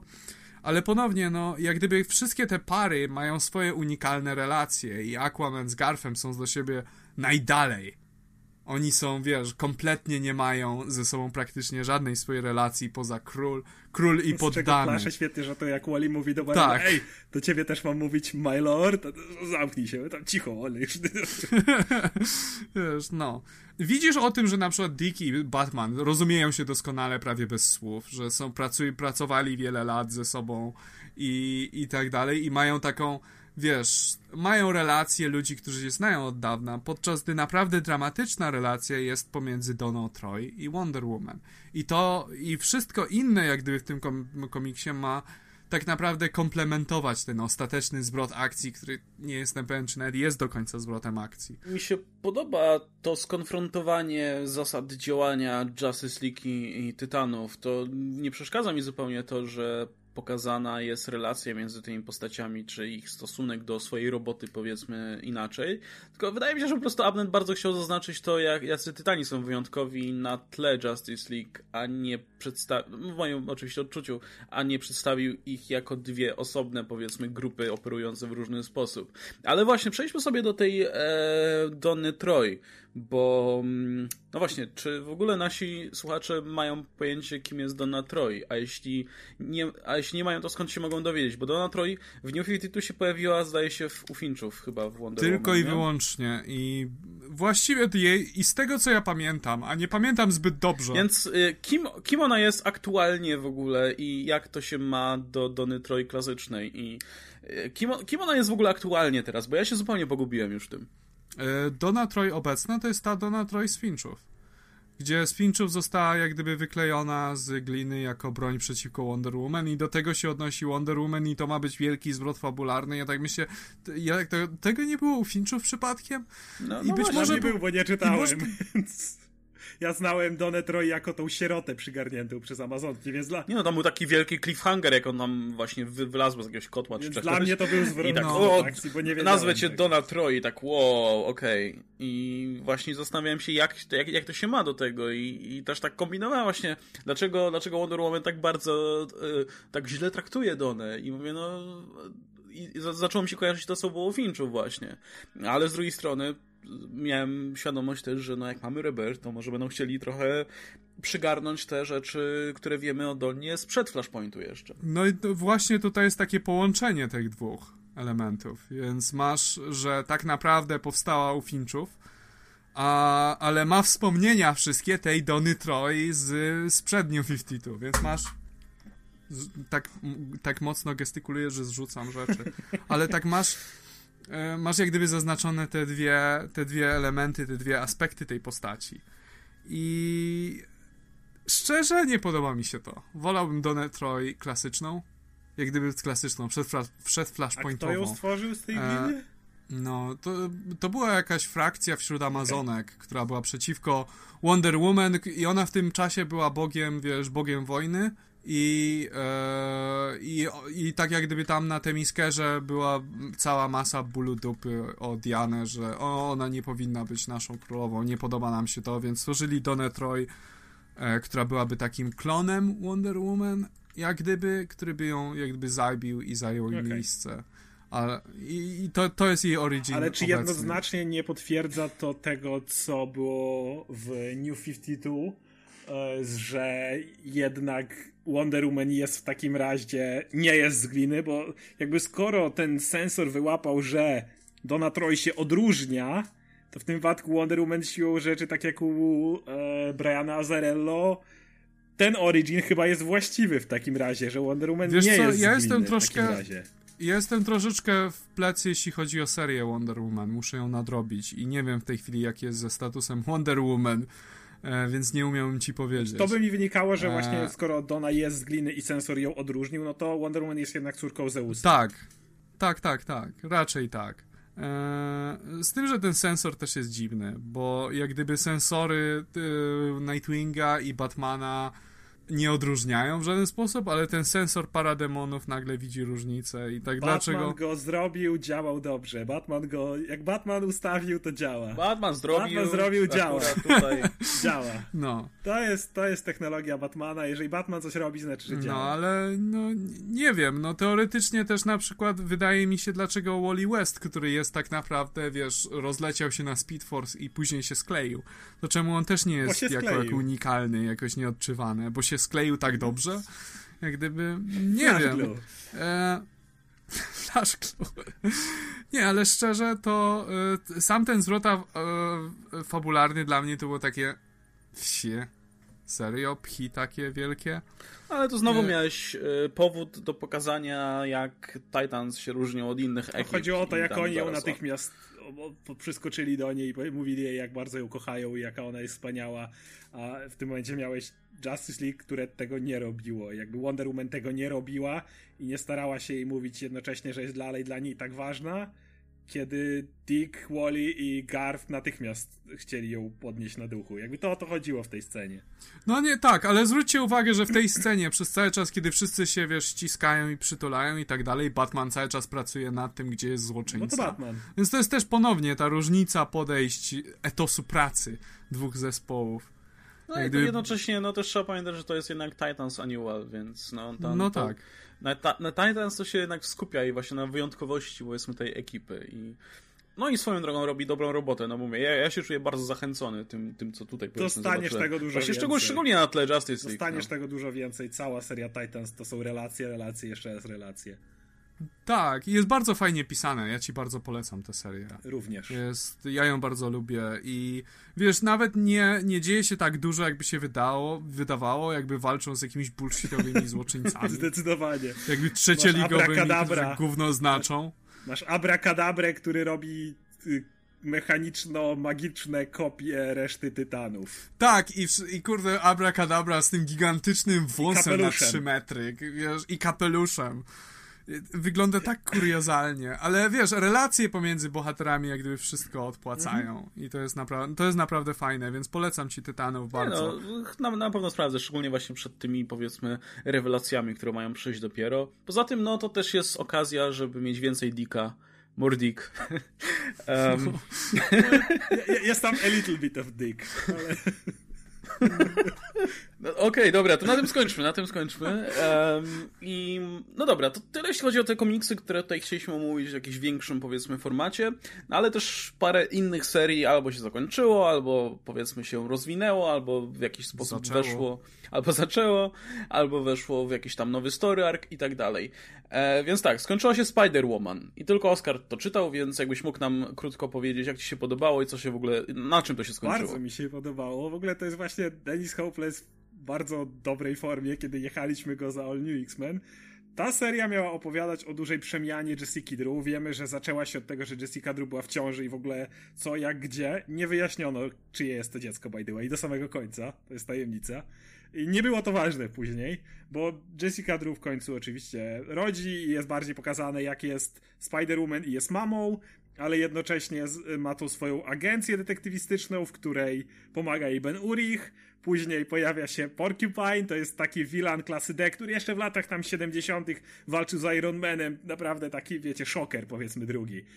Ale pojawia się ciekawa relacja, bo Spider-Woman go, że tak powiem, rehabilituje on, on potem staje się niejako niańką, to jest w ogóle bardzo urocze, cała relacja się nazywa Roger w ogóle. Jest to relacja między tym Porcupine'em a Spider-Woman, on się troszczy o jej dziecko, razem z Benem Urichem współpracuje, w ogóle jest cały motyw jak mm, Spider-Woman jeszcze, jeszcze zanim urodziła to dziecko i nie może brać, akc- yy, brać udziału w różnych akcjach. Jest, że ona siedzi w samochodzie i tak niecierpliwa, ale nie może wyjść, no bo jest, ma wielkiego brzucha i patrzył przez lornetkę i tam Porcupine rozwala tych innych złoczyńców klasy D. I później jest taki motyw, że Porcupine się w końcu zakochał w Spider-Woman. E, co było dosyć oczywiste. E, I mamy cały motyw z Hobgoblinem, że Hobgoblin w ogóle, bo to jest najlepsze skąd się wziął Porcupine i tacy złoczyńcy. Hobgoblin, Roderick Kingsley, pierwszy Hobgoblin, on tworzy franczyzny różnych złoczyńców, Matt Tinkerer buduje mu sprzęt i on je wypożycza. Chcesz, idziesz do Roderika Kingsleya jako początkujący złoczyńca i mówisz, słuchaj, chciałem tutaj wynająć cię franczyznę. No, będziesz Turbo Bear, czy coś takiego i daje ci kostium i wio, może być Turbo Bear, czy coś innego. I tak powstał Porcupine. No i wiesz, on chce się wycofać, to oczywiście Roderick Kingsley mu na, nie na to nie pozwala, jest cały wątek z tym, że niby Porcupine zginął, e, Jessica jest załamana, potem okazuje się, że jednak ona też coś do niego czuła oczywiście i mamy, mamy taki happy ending powiedzmy, gdzie ona razem z nim kończą i wychowują tego dzieciaka. E, I jest ostatni odcinek, który jest już takim, ostatni komiks, to jest takie pożegnanie. Jessica robi imprezę na dachu u siebie w związku z tym, że no, ma faceta, ma dzieciaka i chce, żeby przyjaciele się zeszli. Wiadomo, Carol Danvers przylatuje, z którą tam Jessica była trochę pokłócona, ale już się pogodziły. No ale przychodzi cała reszta i widzą Porcupine'a, wiecie, wilana klasy D, z którym kręci teraz Spider-Woman. I Black Widow jest taką biczą w tym komiksie po prostu. Jest taka, tak, tak chamska, po prostu siedzi i mówi tak e, Spider-Man jest kompletnie wspierający. Spider-Man powiedzmy, że ma przeszłość z kręceniem z bohaterką o różnym podejściu do prawa, nazwijmy to. Spider mówi, no ja zawsze wierzę w odkupienie, jeszcze romansik przy okazji, super, Jessica, brawo dla ciebie, tak dosłownie na tej imprezie.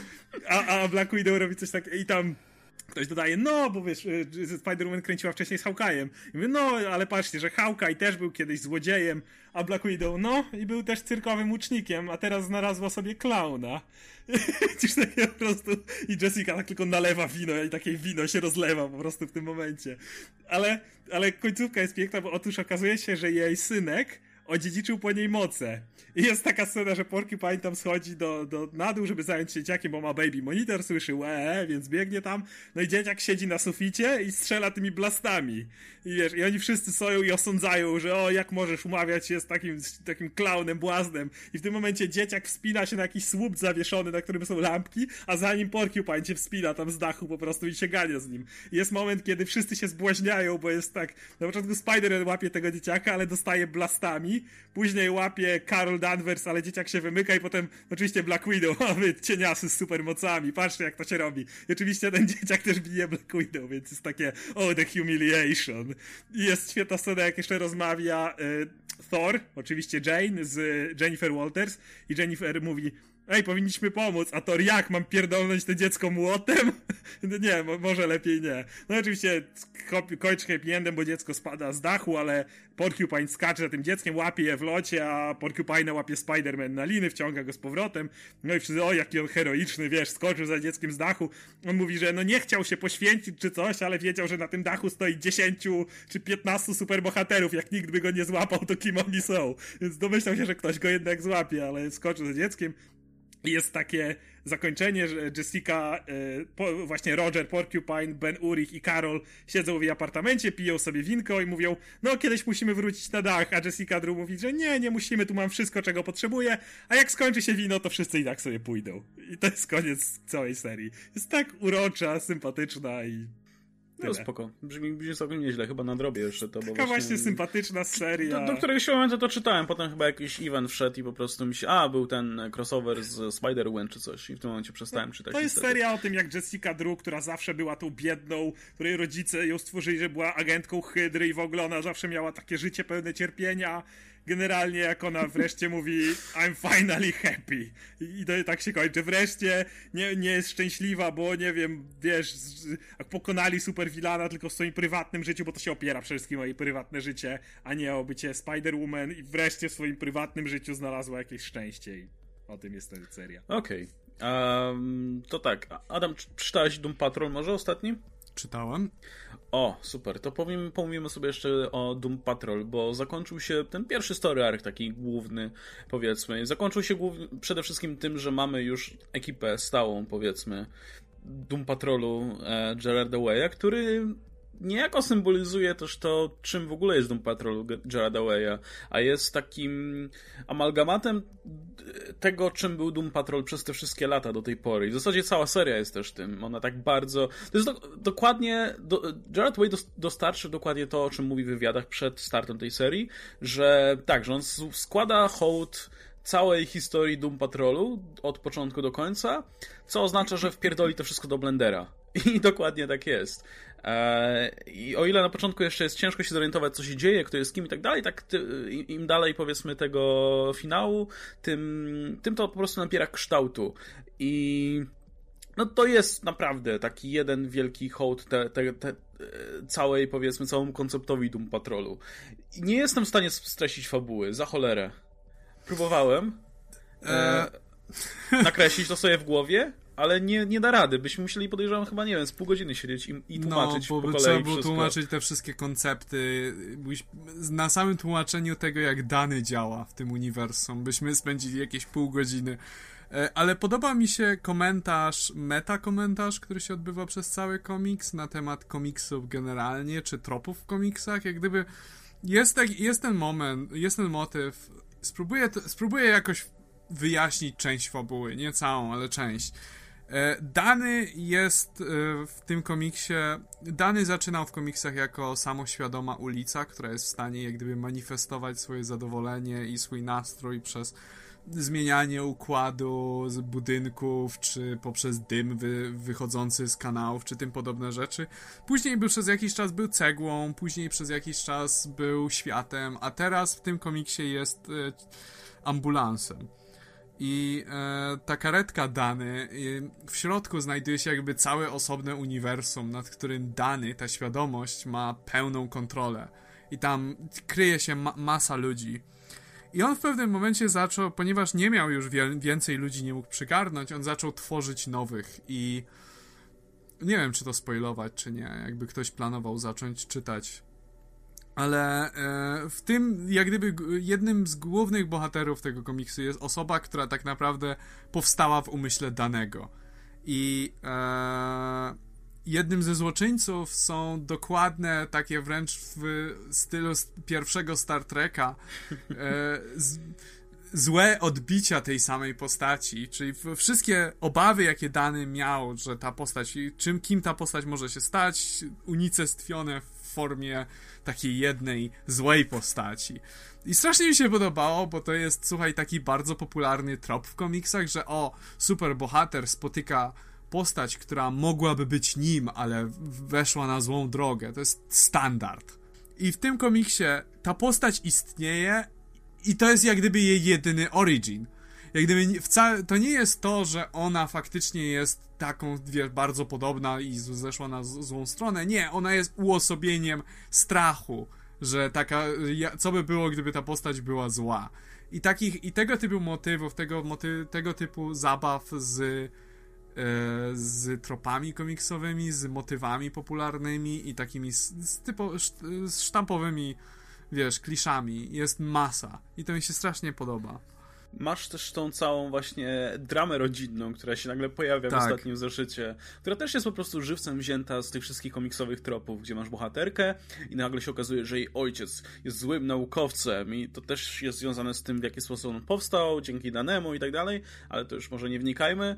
I nagle pojawia się jej matka i, i ona, i, i masz, wiesz, całą taką rodzinną sytuację, która się zaognia, ale potem masz dramatyczne wydarzenia, które na to wpływają. To, to widziałeś to w masie różnych komiksów, nie tylko komiksów i innych serii. Masz cofanie się w czasie, żeby to odwrócić, i, ale tak, nie można taki do końca. X-menowy moment. Tak, to jest masa takich motywów, które właśnie znasz z masy rozmaitych komiksów, tutaj wzięte w nawias trochę e, i jakby dostosowane do tej całej historii. Ale też jednocześnie jest to też pierwszy komiks, gdzie właśnie mamy tę główną ekipę, powiedzmy, Doom Patrolu te, te, aktualnego. E, I jest trochę, powiedzmy, takiej właśnie budowania też relacji między nimi, E, dowiaduje się wreszcie, kim, kim ci ludzie są w zasadzie. E, no, no jest to fantastyczne, naprawdę. Jest masa właśnie takiego fajnego ducha komiksów ogólnie, takich komiksowych tropów.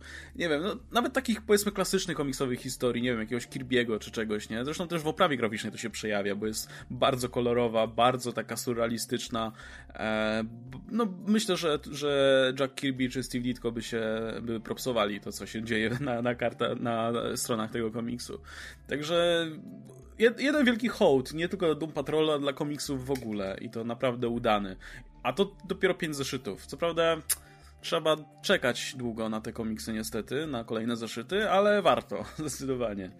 Znaczy historia, jeśli ja miałbym powiedzieć jakąś wadę, jest troszeczkę zbyt skondensowana. Wszystko dzieje się zbyt szybko i e, troszeczkę ciężko się połapać, co się dzieje. Musisz... E, e, zdaje się, że któryś z zeszytów, chyba czwarty, musiałem czytać dwa razy żeby po prostu. Bo przeczytałem i takie, co to było?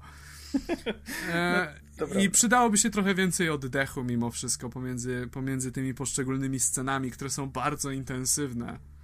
No tak, dzieje się bardzo dużo. W zasadzie każdy z bohaterów przechodzi jakieś przemiany w ogóle i to są przemiany, które się dzieją na, na nie wiem, dwóch stronach czy coś. I za chwilę dzieje się coś innego jeszcze. Jak Negative Man. No tak. Negative Man kompletnie zmienił swój status quo na jakichś dwóch stronach i wiesz, i jest kompletnie inną postacią. Czy możemy krótko pomówić o fanserwisie w związku z Negative Manem, który, no, który w końcu przejmuje go ta Negative Spirit i e, ta, wiecie, ta siła, która przyjmuje jego ciało i oni się łączą w jedno e, i on w tym momencie zaczyna i się zastanawia w tym momencie, jak on będzie wyglądał. I on wygląda po prostu jak połączenie wszystkich wcieleń Negativemana do tej pory, tak. łącznie z Rebis, więc ma kostium, który nosił oryginalnie w tej pierwszej serii, ma kożuszek z jakiejś tam innej serii i zakłada jeszcze te okulary, które nosiła Rebis, y, nosiła, nosiło, no, no, ciężko powiedzieć, Rebis właśnie w, u Morrisona i tak widzisz, kurczę, po prostu e, moje, moja fanboyska tutaj struna została szarpnięta naprawdę mocno jest naprawdę masa tego typu rzeczy w tym komiksie i to, to jest prawda, to co mówisz, że tu jest tyle rzeczy, naprawdę, właśnie w, na, nawet patrząc na sam ten jeden wątek właśnie e, Larego Trainora, tu się dzieje tyle rzeczy, że naprawdę czasami trzeba się cofnąć do poprzednich zeszytów, żeby, żeby to sobie jeszcze poukładać w głowie. ale z drugiej strony, gdybym to czytał w tradzie, chyba nie miałbym takiego problemu aż tak. To, to chyba czytanie zeszytowe jednak, e, jednak jest dużą przeszkodą, gdy musisz czekać powiedzmy dwa miesiące na, na zeszyt. No tak. I wiesz, pamiętasz coś z poprzednich zeszytów, ale, ale w tym zeszycie dzieje się tak dużo, że potrzebujesz sobie to jeszcze, wiesz, poustawiać po kolei to, to wszystko. Podobało mi się to, jak rozwiązano motyw y, Larego Trainora, jeśli chodzi o, wiesz, o tą dramę tego, że on jest, o, jestem zainfekowany, to jest tak, nieszczęście tak, tak. moje. Gdzie, wiesz, zazwyczaj to była ciężka drama za każdym razem. No tak. I tutaj został, dostał obdarowany E, I za każdym razem, kiedy Larry Trainor jako Negative Man sobie drzemie, to przeżywa całe alternatywne życie. tak. Od, od narodzin do śmierci, gdzie ma rodzinę, gdzie spełnia się, gdzie przeżywa wszystko i wiesz, i w momencie, kiedy się budzi, to w swoim śnie takim umiera i jest jak usatysfakcjonowany. Więc już nie, nie, nie ma co narzekać na brak życia osobistego czy coś takiego, bo ma. No bo ma. Ja, to jest tak... I to też, wiesz, sam fakt, że się e, Chief e, pojawia w jednym z tych alternatywnych snów, to jest też taki, to jest żart taki, dlatego że on się pojawia jako easter egg w całej serii do tej pory. Ale e, sam fakt, że się pojawia w tym, to sugeruje równocześnie, że to nie jest po prostu sen, to jest, istnieje na jakimś planie rzeczywistości. Co też jest jak gdyby dodatkowo satysfakcjonujące, przynajmniej dla mnie. No tak, no jest ta rzeczywistość, której faktycznie e, właśnie Chief mu proponuje udział w zaangażowaniu w Doom Patrol, nie? I ja myślę, że, że on się w końcu pojawi jako pełnoprawna postać w tej serii, no bo już jaram się tym, w jaki sposób zostanie sportretowany przez Way'a, bo kurczę, czuć po prostu naprawdę dużą erudycję w tym temacie u snażysty. Bierze rzeczy, które były, ale nie poprzestaje na tym, tylko faktycznie tworzy z nich coś nowego. No to jest uczeń Morrisona, ewidentnie. Oni... Jest już sam moment, jak wiesz, Flex Metallo wypina mięśnie i wypina mięśnie tak mocno, że z nich wychodzi napis Hero of the Beach. Tak. Więc to jest, to jest coś pięknego, bo jak gdyby są, to też może brzmieć dla czy słuchaczy, którzy w tej chwili nas e, słuchają, że e, to jest taki troszeczkę dziecinny komiks. Nie jest, jest bardzo inteligentny. I jest prawdziwy dramatyzm ukryty tutaj. Tylko, że no po prostu trzeba pozwolić temu komiksowi się jak gdyby porwać i wciągnąć ten świat. Trzeba też czytać między wierszami, nie? Jednak. To jest, I... też, to jest też sprawa. To jest, myślę, że to jest komiks, który jest w stanie zafascynować nowych w temacie, bo szczerze mówiąc, jakbym ja nie wiedział nic o Doom Patrolu, to bym był zafascynowany tym, co się w zasadzie tutaj dzieje, ale jednocześnie e, jeśli ma się tę wiedzę, czym jest Doom Patrol i czym był i skąd się biorą ci ludzie, choćby podstawową, to myślę, że wtedy dopiero to nabiera kształtu. E, ale to też z drugiej strony to jest tylko wstęp, nie? No nie wiadomo w jakim kierunku jeszcze ta seria podąży. Nie sądzę, żeby ona była takim wielkim fanserwisem do końca. E, w którymś momencie jednak będzie musiała tak w 100% stanąć na swoich nogach, na własnych nogach, także no zobaczymy. Jasne. No, y, podoba mi się też bardzo kreska, jest Oj, tak, tak, bardzo klasyczna.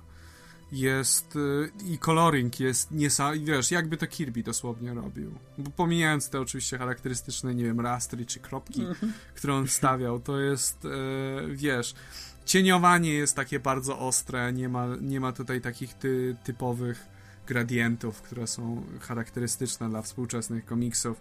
Wszystko wygląda tak bardzo classy.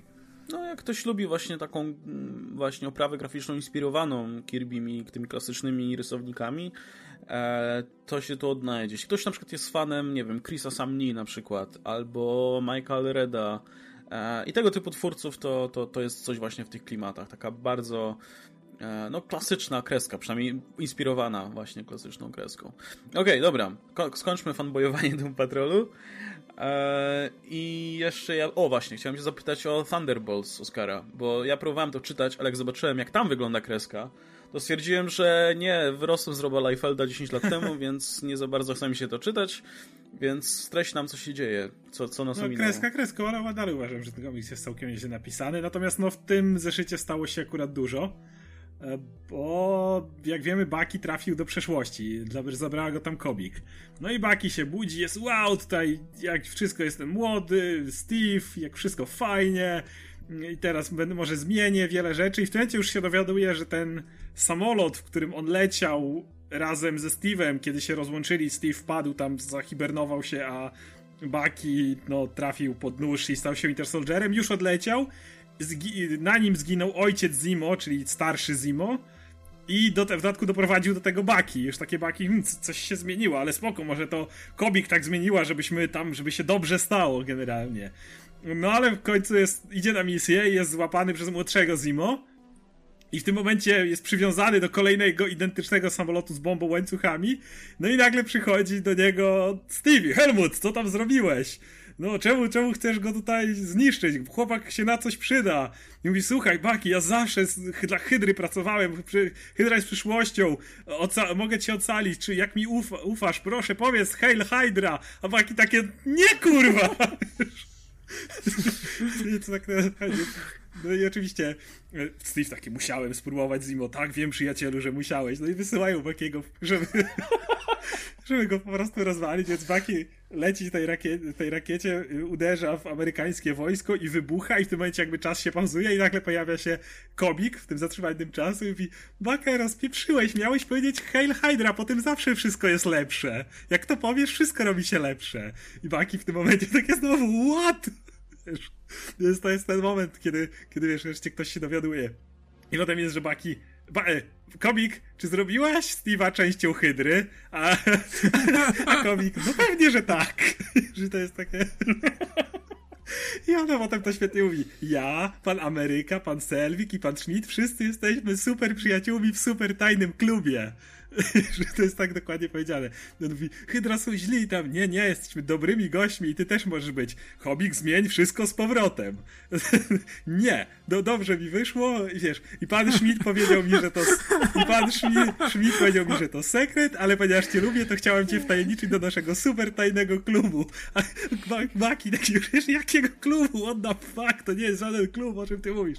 I w tym momencie kończy się tym, że to Kobi krzyczy tam, nie krzycz na mnie! I Baki mówi, zmieniłaś historię, skorupowałaś Steve'a, ja cię chroniłem, ty wszystko zrujnowałaś i kończy, że Kobi robi wielkie no i pęka rzeczywistość, nie wiadomo co z tego dalej będzie na razie. Ale no, to, to było bardzo fajnie napisane, szczerze to było takie, jak ty byś chciał, jak my jako czytelnik rozmawialibyśmy mniej więcej z Kobik, nie? I to jest Baki mniej więcej taką rozmowę z nią przeprowadził, to takie jak nowego dziecka. Czy ty zrobiłaś ze Steve'a hydrę? No. bardzo mi się to podoba. No i właściwie tyle na razie. Ale nie, fajny komiks, naprawdę fajnie napisany. W to wszystko się wpisuje w to, że Steve jest hydrą, bo zmieniło go dziecko o mocach Boga, któremu Red Skull czytał bajki na dobranoc. No dobra, to jeszcze na sam koniec chciałem posłuchać, jak wypadły crossovery DC z Haną Barberą, które to wybrane, z którymi to miałeś okazję się zapoznać. Tak. Eee, z Sają, tak w wielkim skrócie. Okay. Jak gdyby troszeczkę jarałem się Green Lantern Space Ghost, bo to jest wbrew pozorom dosyć podobne uniwersum i potrafię sobie wyobrazić, żeby to zrobić tak wiesz, na wpół zabawnie, ale też na tyle serio, że nie, nie byłoby głupio. I wyszło nudno. Jak, jak lore y, Ghost, y, Space Ghosta miało wyjść nudno? No, bo widzisz, bo chyba żadni, to jest chyba uniwersum Space Ghosta, ale trafiają na taką, słuchaj, jest historia taka, że o, e, Hal Jordan dostaje wezwanie y, jakieś na sam koniec uniwersum, gdzie jeszcze nie zrobili map i, i, I tam leci na ten sam koniec uniwersum, ten koniec wszechświata. Salak cały czas z nim jest na, wiesz, na linii i mówi mhm. mu, że o, tutaj nie wiemy, co się dzieje. I nagle, nagle się pojawia e, Larfreeze znikąd i, e, i się biją przez chwilę, a później się pojawia Zorak. O, w sensie, jest Zorak, okej. Okay. E, nie ciesz się, bo znika prawie od razu. Nie! Zorak jest najlepszą nie, postacią świetny w historii kultury. z Larfreezem by pasował. Chodzi o to, że Hal Jordan się leje z Larfreezem, Zorak się leje z y, Space Ghostem, się leją tak spokojnie, po jakimś czasie się zaczynają krzyżowo lać, także o, Hal Jordan leje Zoraka i tak dalej. I to się dzieje wszystko na, wiesz, na przestrzeni dwóch kartek czy coś takiego. I oni w pewnym momencie zlatują na jakąś planetę i tracą swoje moce. bo Hal Jordan traci swój pierścień, a Space Ghost traci swoje pierścienie, czy co to jest, te, wiesz, te bransolety, czy whatever. I to jest... Te losowe bransoletki, które mają trzy przyciski, za każdym tak. razem dowolny, na, który naciśnie, to strzela promienie. No i tracą je i e, trafiają na planetę, w której wszyscy mieszkańcy nie wierzą w to, że istnieją, istnieje życie pozaziemskie. I jeżeli ktoś powie, że jest życiem pozaziemskim, no to jest herezja i natychmiast na stos. E, I, I, są trochę w dupie. I po jakimś czasie też się dzieje, że Space Ghost znajduje zielony pierścień, a Hal Jordan znajduje te kretyńskie bransolety. Komiks się robi ostatecznie strasznie nudny. Dlatego, no. że w żadnym momencie nie potrafi żartować z tego lore i nie wiem, jakoś miałem strasznie strasznie rozczarowany byłem, bo jest bardzo dużo gadania. Bardzo dużo gadania. Jak gdyby jest taki motyw, że jest taka dziewczynka, którą oni obaj próbują przekonać, że no oni są kosmitami i to nie jest ściema. Oni wcale nie udają kosmitów. I e, ona ma im pomóc, jak gdyby doprowadzić ich do, do ich e, pierścieni i tak dalej. I, I to jakieś dwie strony jest, gdzie nic się nie dzieje, tylko rozmawiają z tą dziewczynką. Takimi, wiesz, długimi dialogami, przekonując ją. I to się zrobi strasznie nudne. Natomiast jeśli chodzi o Booster Gold i The Flintstones, to z kolei ten komiks traktuje siebie zbyt mało serio. I ja wiem o tym, że to trudniej potraktować serio. Ale wiesz, no od początku, jak gdyby nawet jak akcja się zaczyna w Gotham, nie wiemy jakie to jest uniwersum, czy to jest współczesne uniwersum ma być niby, czy jakie, co to ma być. Ale e, no generalnie akcja się zaczyna w Gotham i już się zaczyna całkiem tak haha heheszkowo.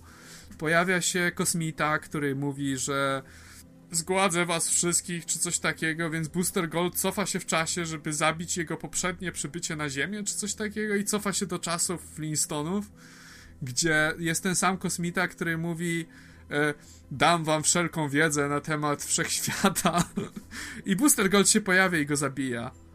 Okay. okay. I i, od tej, I oczywiście e, trafia natychmiast na e, Freda Flintstona i Barneya Rubble. To jest przy okazji ci Flintstonowie, którzy byli w komiksach DC ostatnio. To jest tego... Ci, co strasznie ssali. I tutaj jest bez zmian. I e, próbują razem, jak gdyby teraz wehikuł czasu Boostera jakoś e, zasilić prądem w czasach, kiedy nie było prądu, więc używają na przykład węgorzy elektrycznych i to haha i wiesz, ile potrzebujesz prądu na swój sprzęt, a i, i, ile węgorzy do tego jest potrzebnych. I, i jest trochę żenujące, szczerze mówiąc.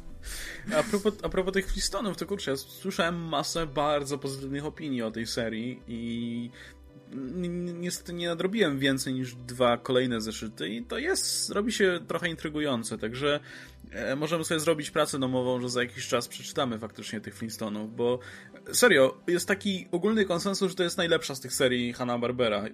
W zasadzie jedyna warta naprawdę uwagi, że, że naprawdę mówi coś interesującego, więc być może być może oceniłem e, tę, tę, całą serię z perspektywy pierwszego zeszytu trochę zbyt pochopnie i może warto by do niej wrócić.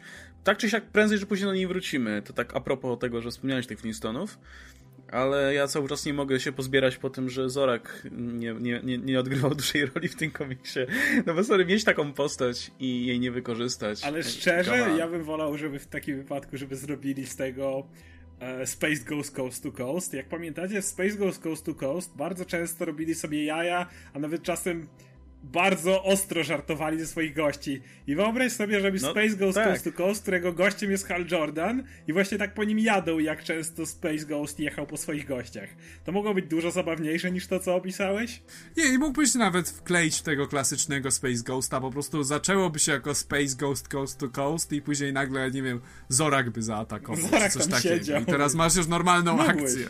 To by było, wiesz, to by było super, gdybyś miał współczesnego Hala Jordana, wziętego ze współczesnego komiksu i wrzucić go do klasycznej historii o Space Ghostie, takiego, wiesz, w latach, w stylu lat 50., 60., z Zorakiem, który ma swoje demoniczne plany i zaciera te swoje, e, wiecie, ręce modliszki w żółtych rękawiczkach za każdym razem. No kurczę, wiesz, to, to, jest fajne, gdy masz taki kontrast jednak, nie? I, I, w tym przypadku, w tym przypadku to nie Hal Jordan byłby tym cheesy elementem w historii, nie? No nie, by, byłoby bardzo fajnie, szczególnie, że jak pomyślisz na tym, że, wiesz, Hanna-Barbera stworzyła Space Ghosta, dlatego, że te animacje na podstawie komiksów DC się naprawdę dobrze sprzedawało, a nie stać ich było na kolejne licencje, czy coś takiego. Więc stworzyli Space Ghosta, który jest takim jakby superbohaterem DC, ale nie. No tak. Więc, ja, ja jak więc... mały, tego myliłem z Batmanem, bo wygląda podobnie, więc no. No to jest Batman bez uszu. No tak. W białym kubraczku, wiesz, no tak. więc...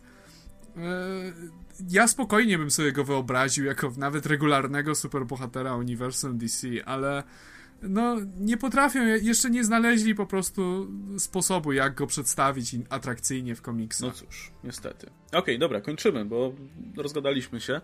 To w takim razie widzimy się za tydzień. Zobaczymy, czy, czy nam się uda, powiedzmy, nadrobić te rzeczy, o których wspominaliśmy tutaj. I przypomnę oczywiście o tym, że Adam i Oskar mają prelekcję na e, Pyrkonie. Adam ma osobną prelekcję na Pyrkonie, poza tym też nie, niedługo, myślę, będziemy oficjalnie ogłaszać nasz udział na festiwalu Dwutak w Toruniu, e, no ale to już tam w najbliższych, powiedzmy, w kolejnych odcinkach. Tymczasem e, dziękujemy Wam bardzo za uwagę. Ze mną, jak co tydzień, był Adam Antolski, Ankon Mruwa. Hej wszystkim! I Oskar Rogowski, komiksomaniak. Cześć Wam. No i na sam koniec oczywiście zapraszam na Facebooki, kanały i tak dalej. Dzięki wielkie jeszcze raz, że byliście z nami. Trzymajcie się. Cześć.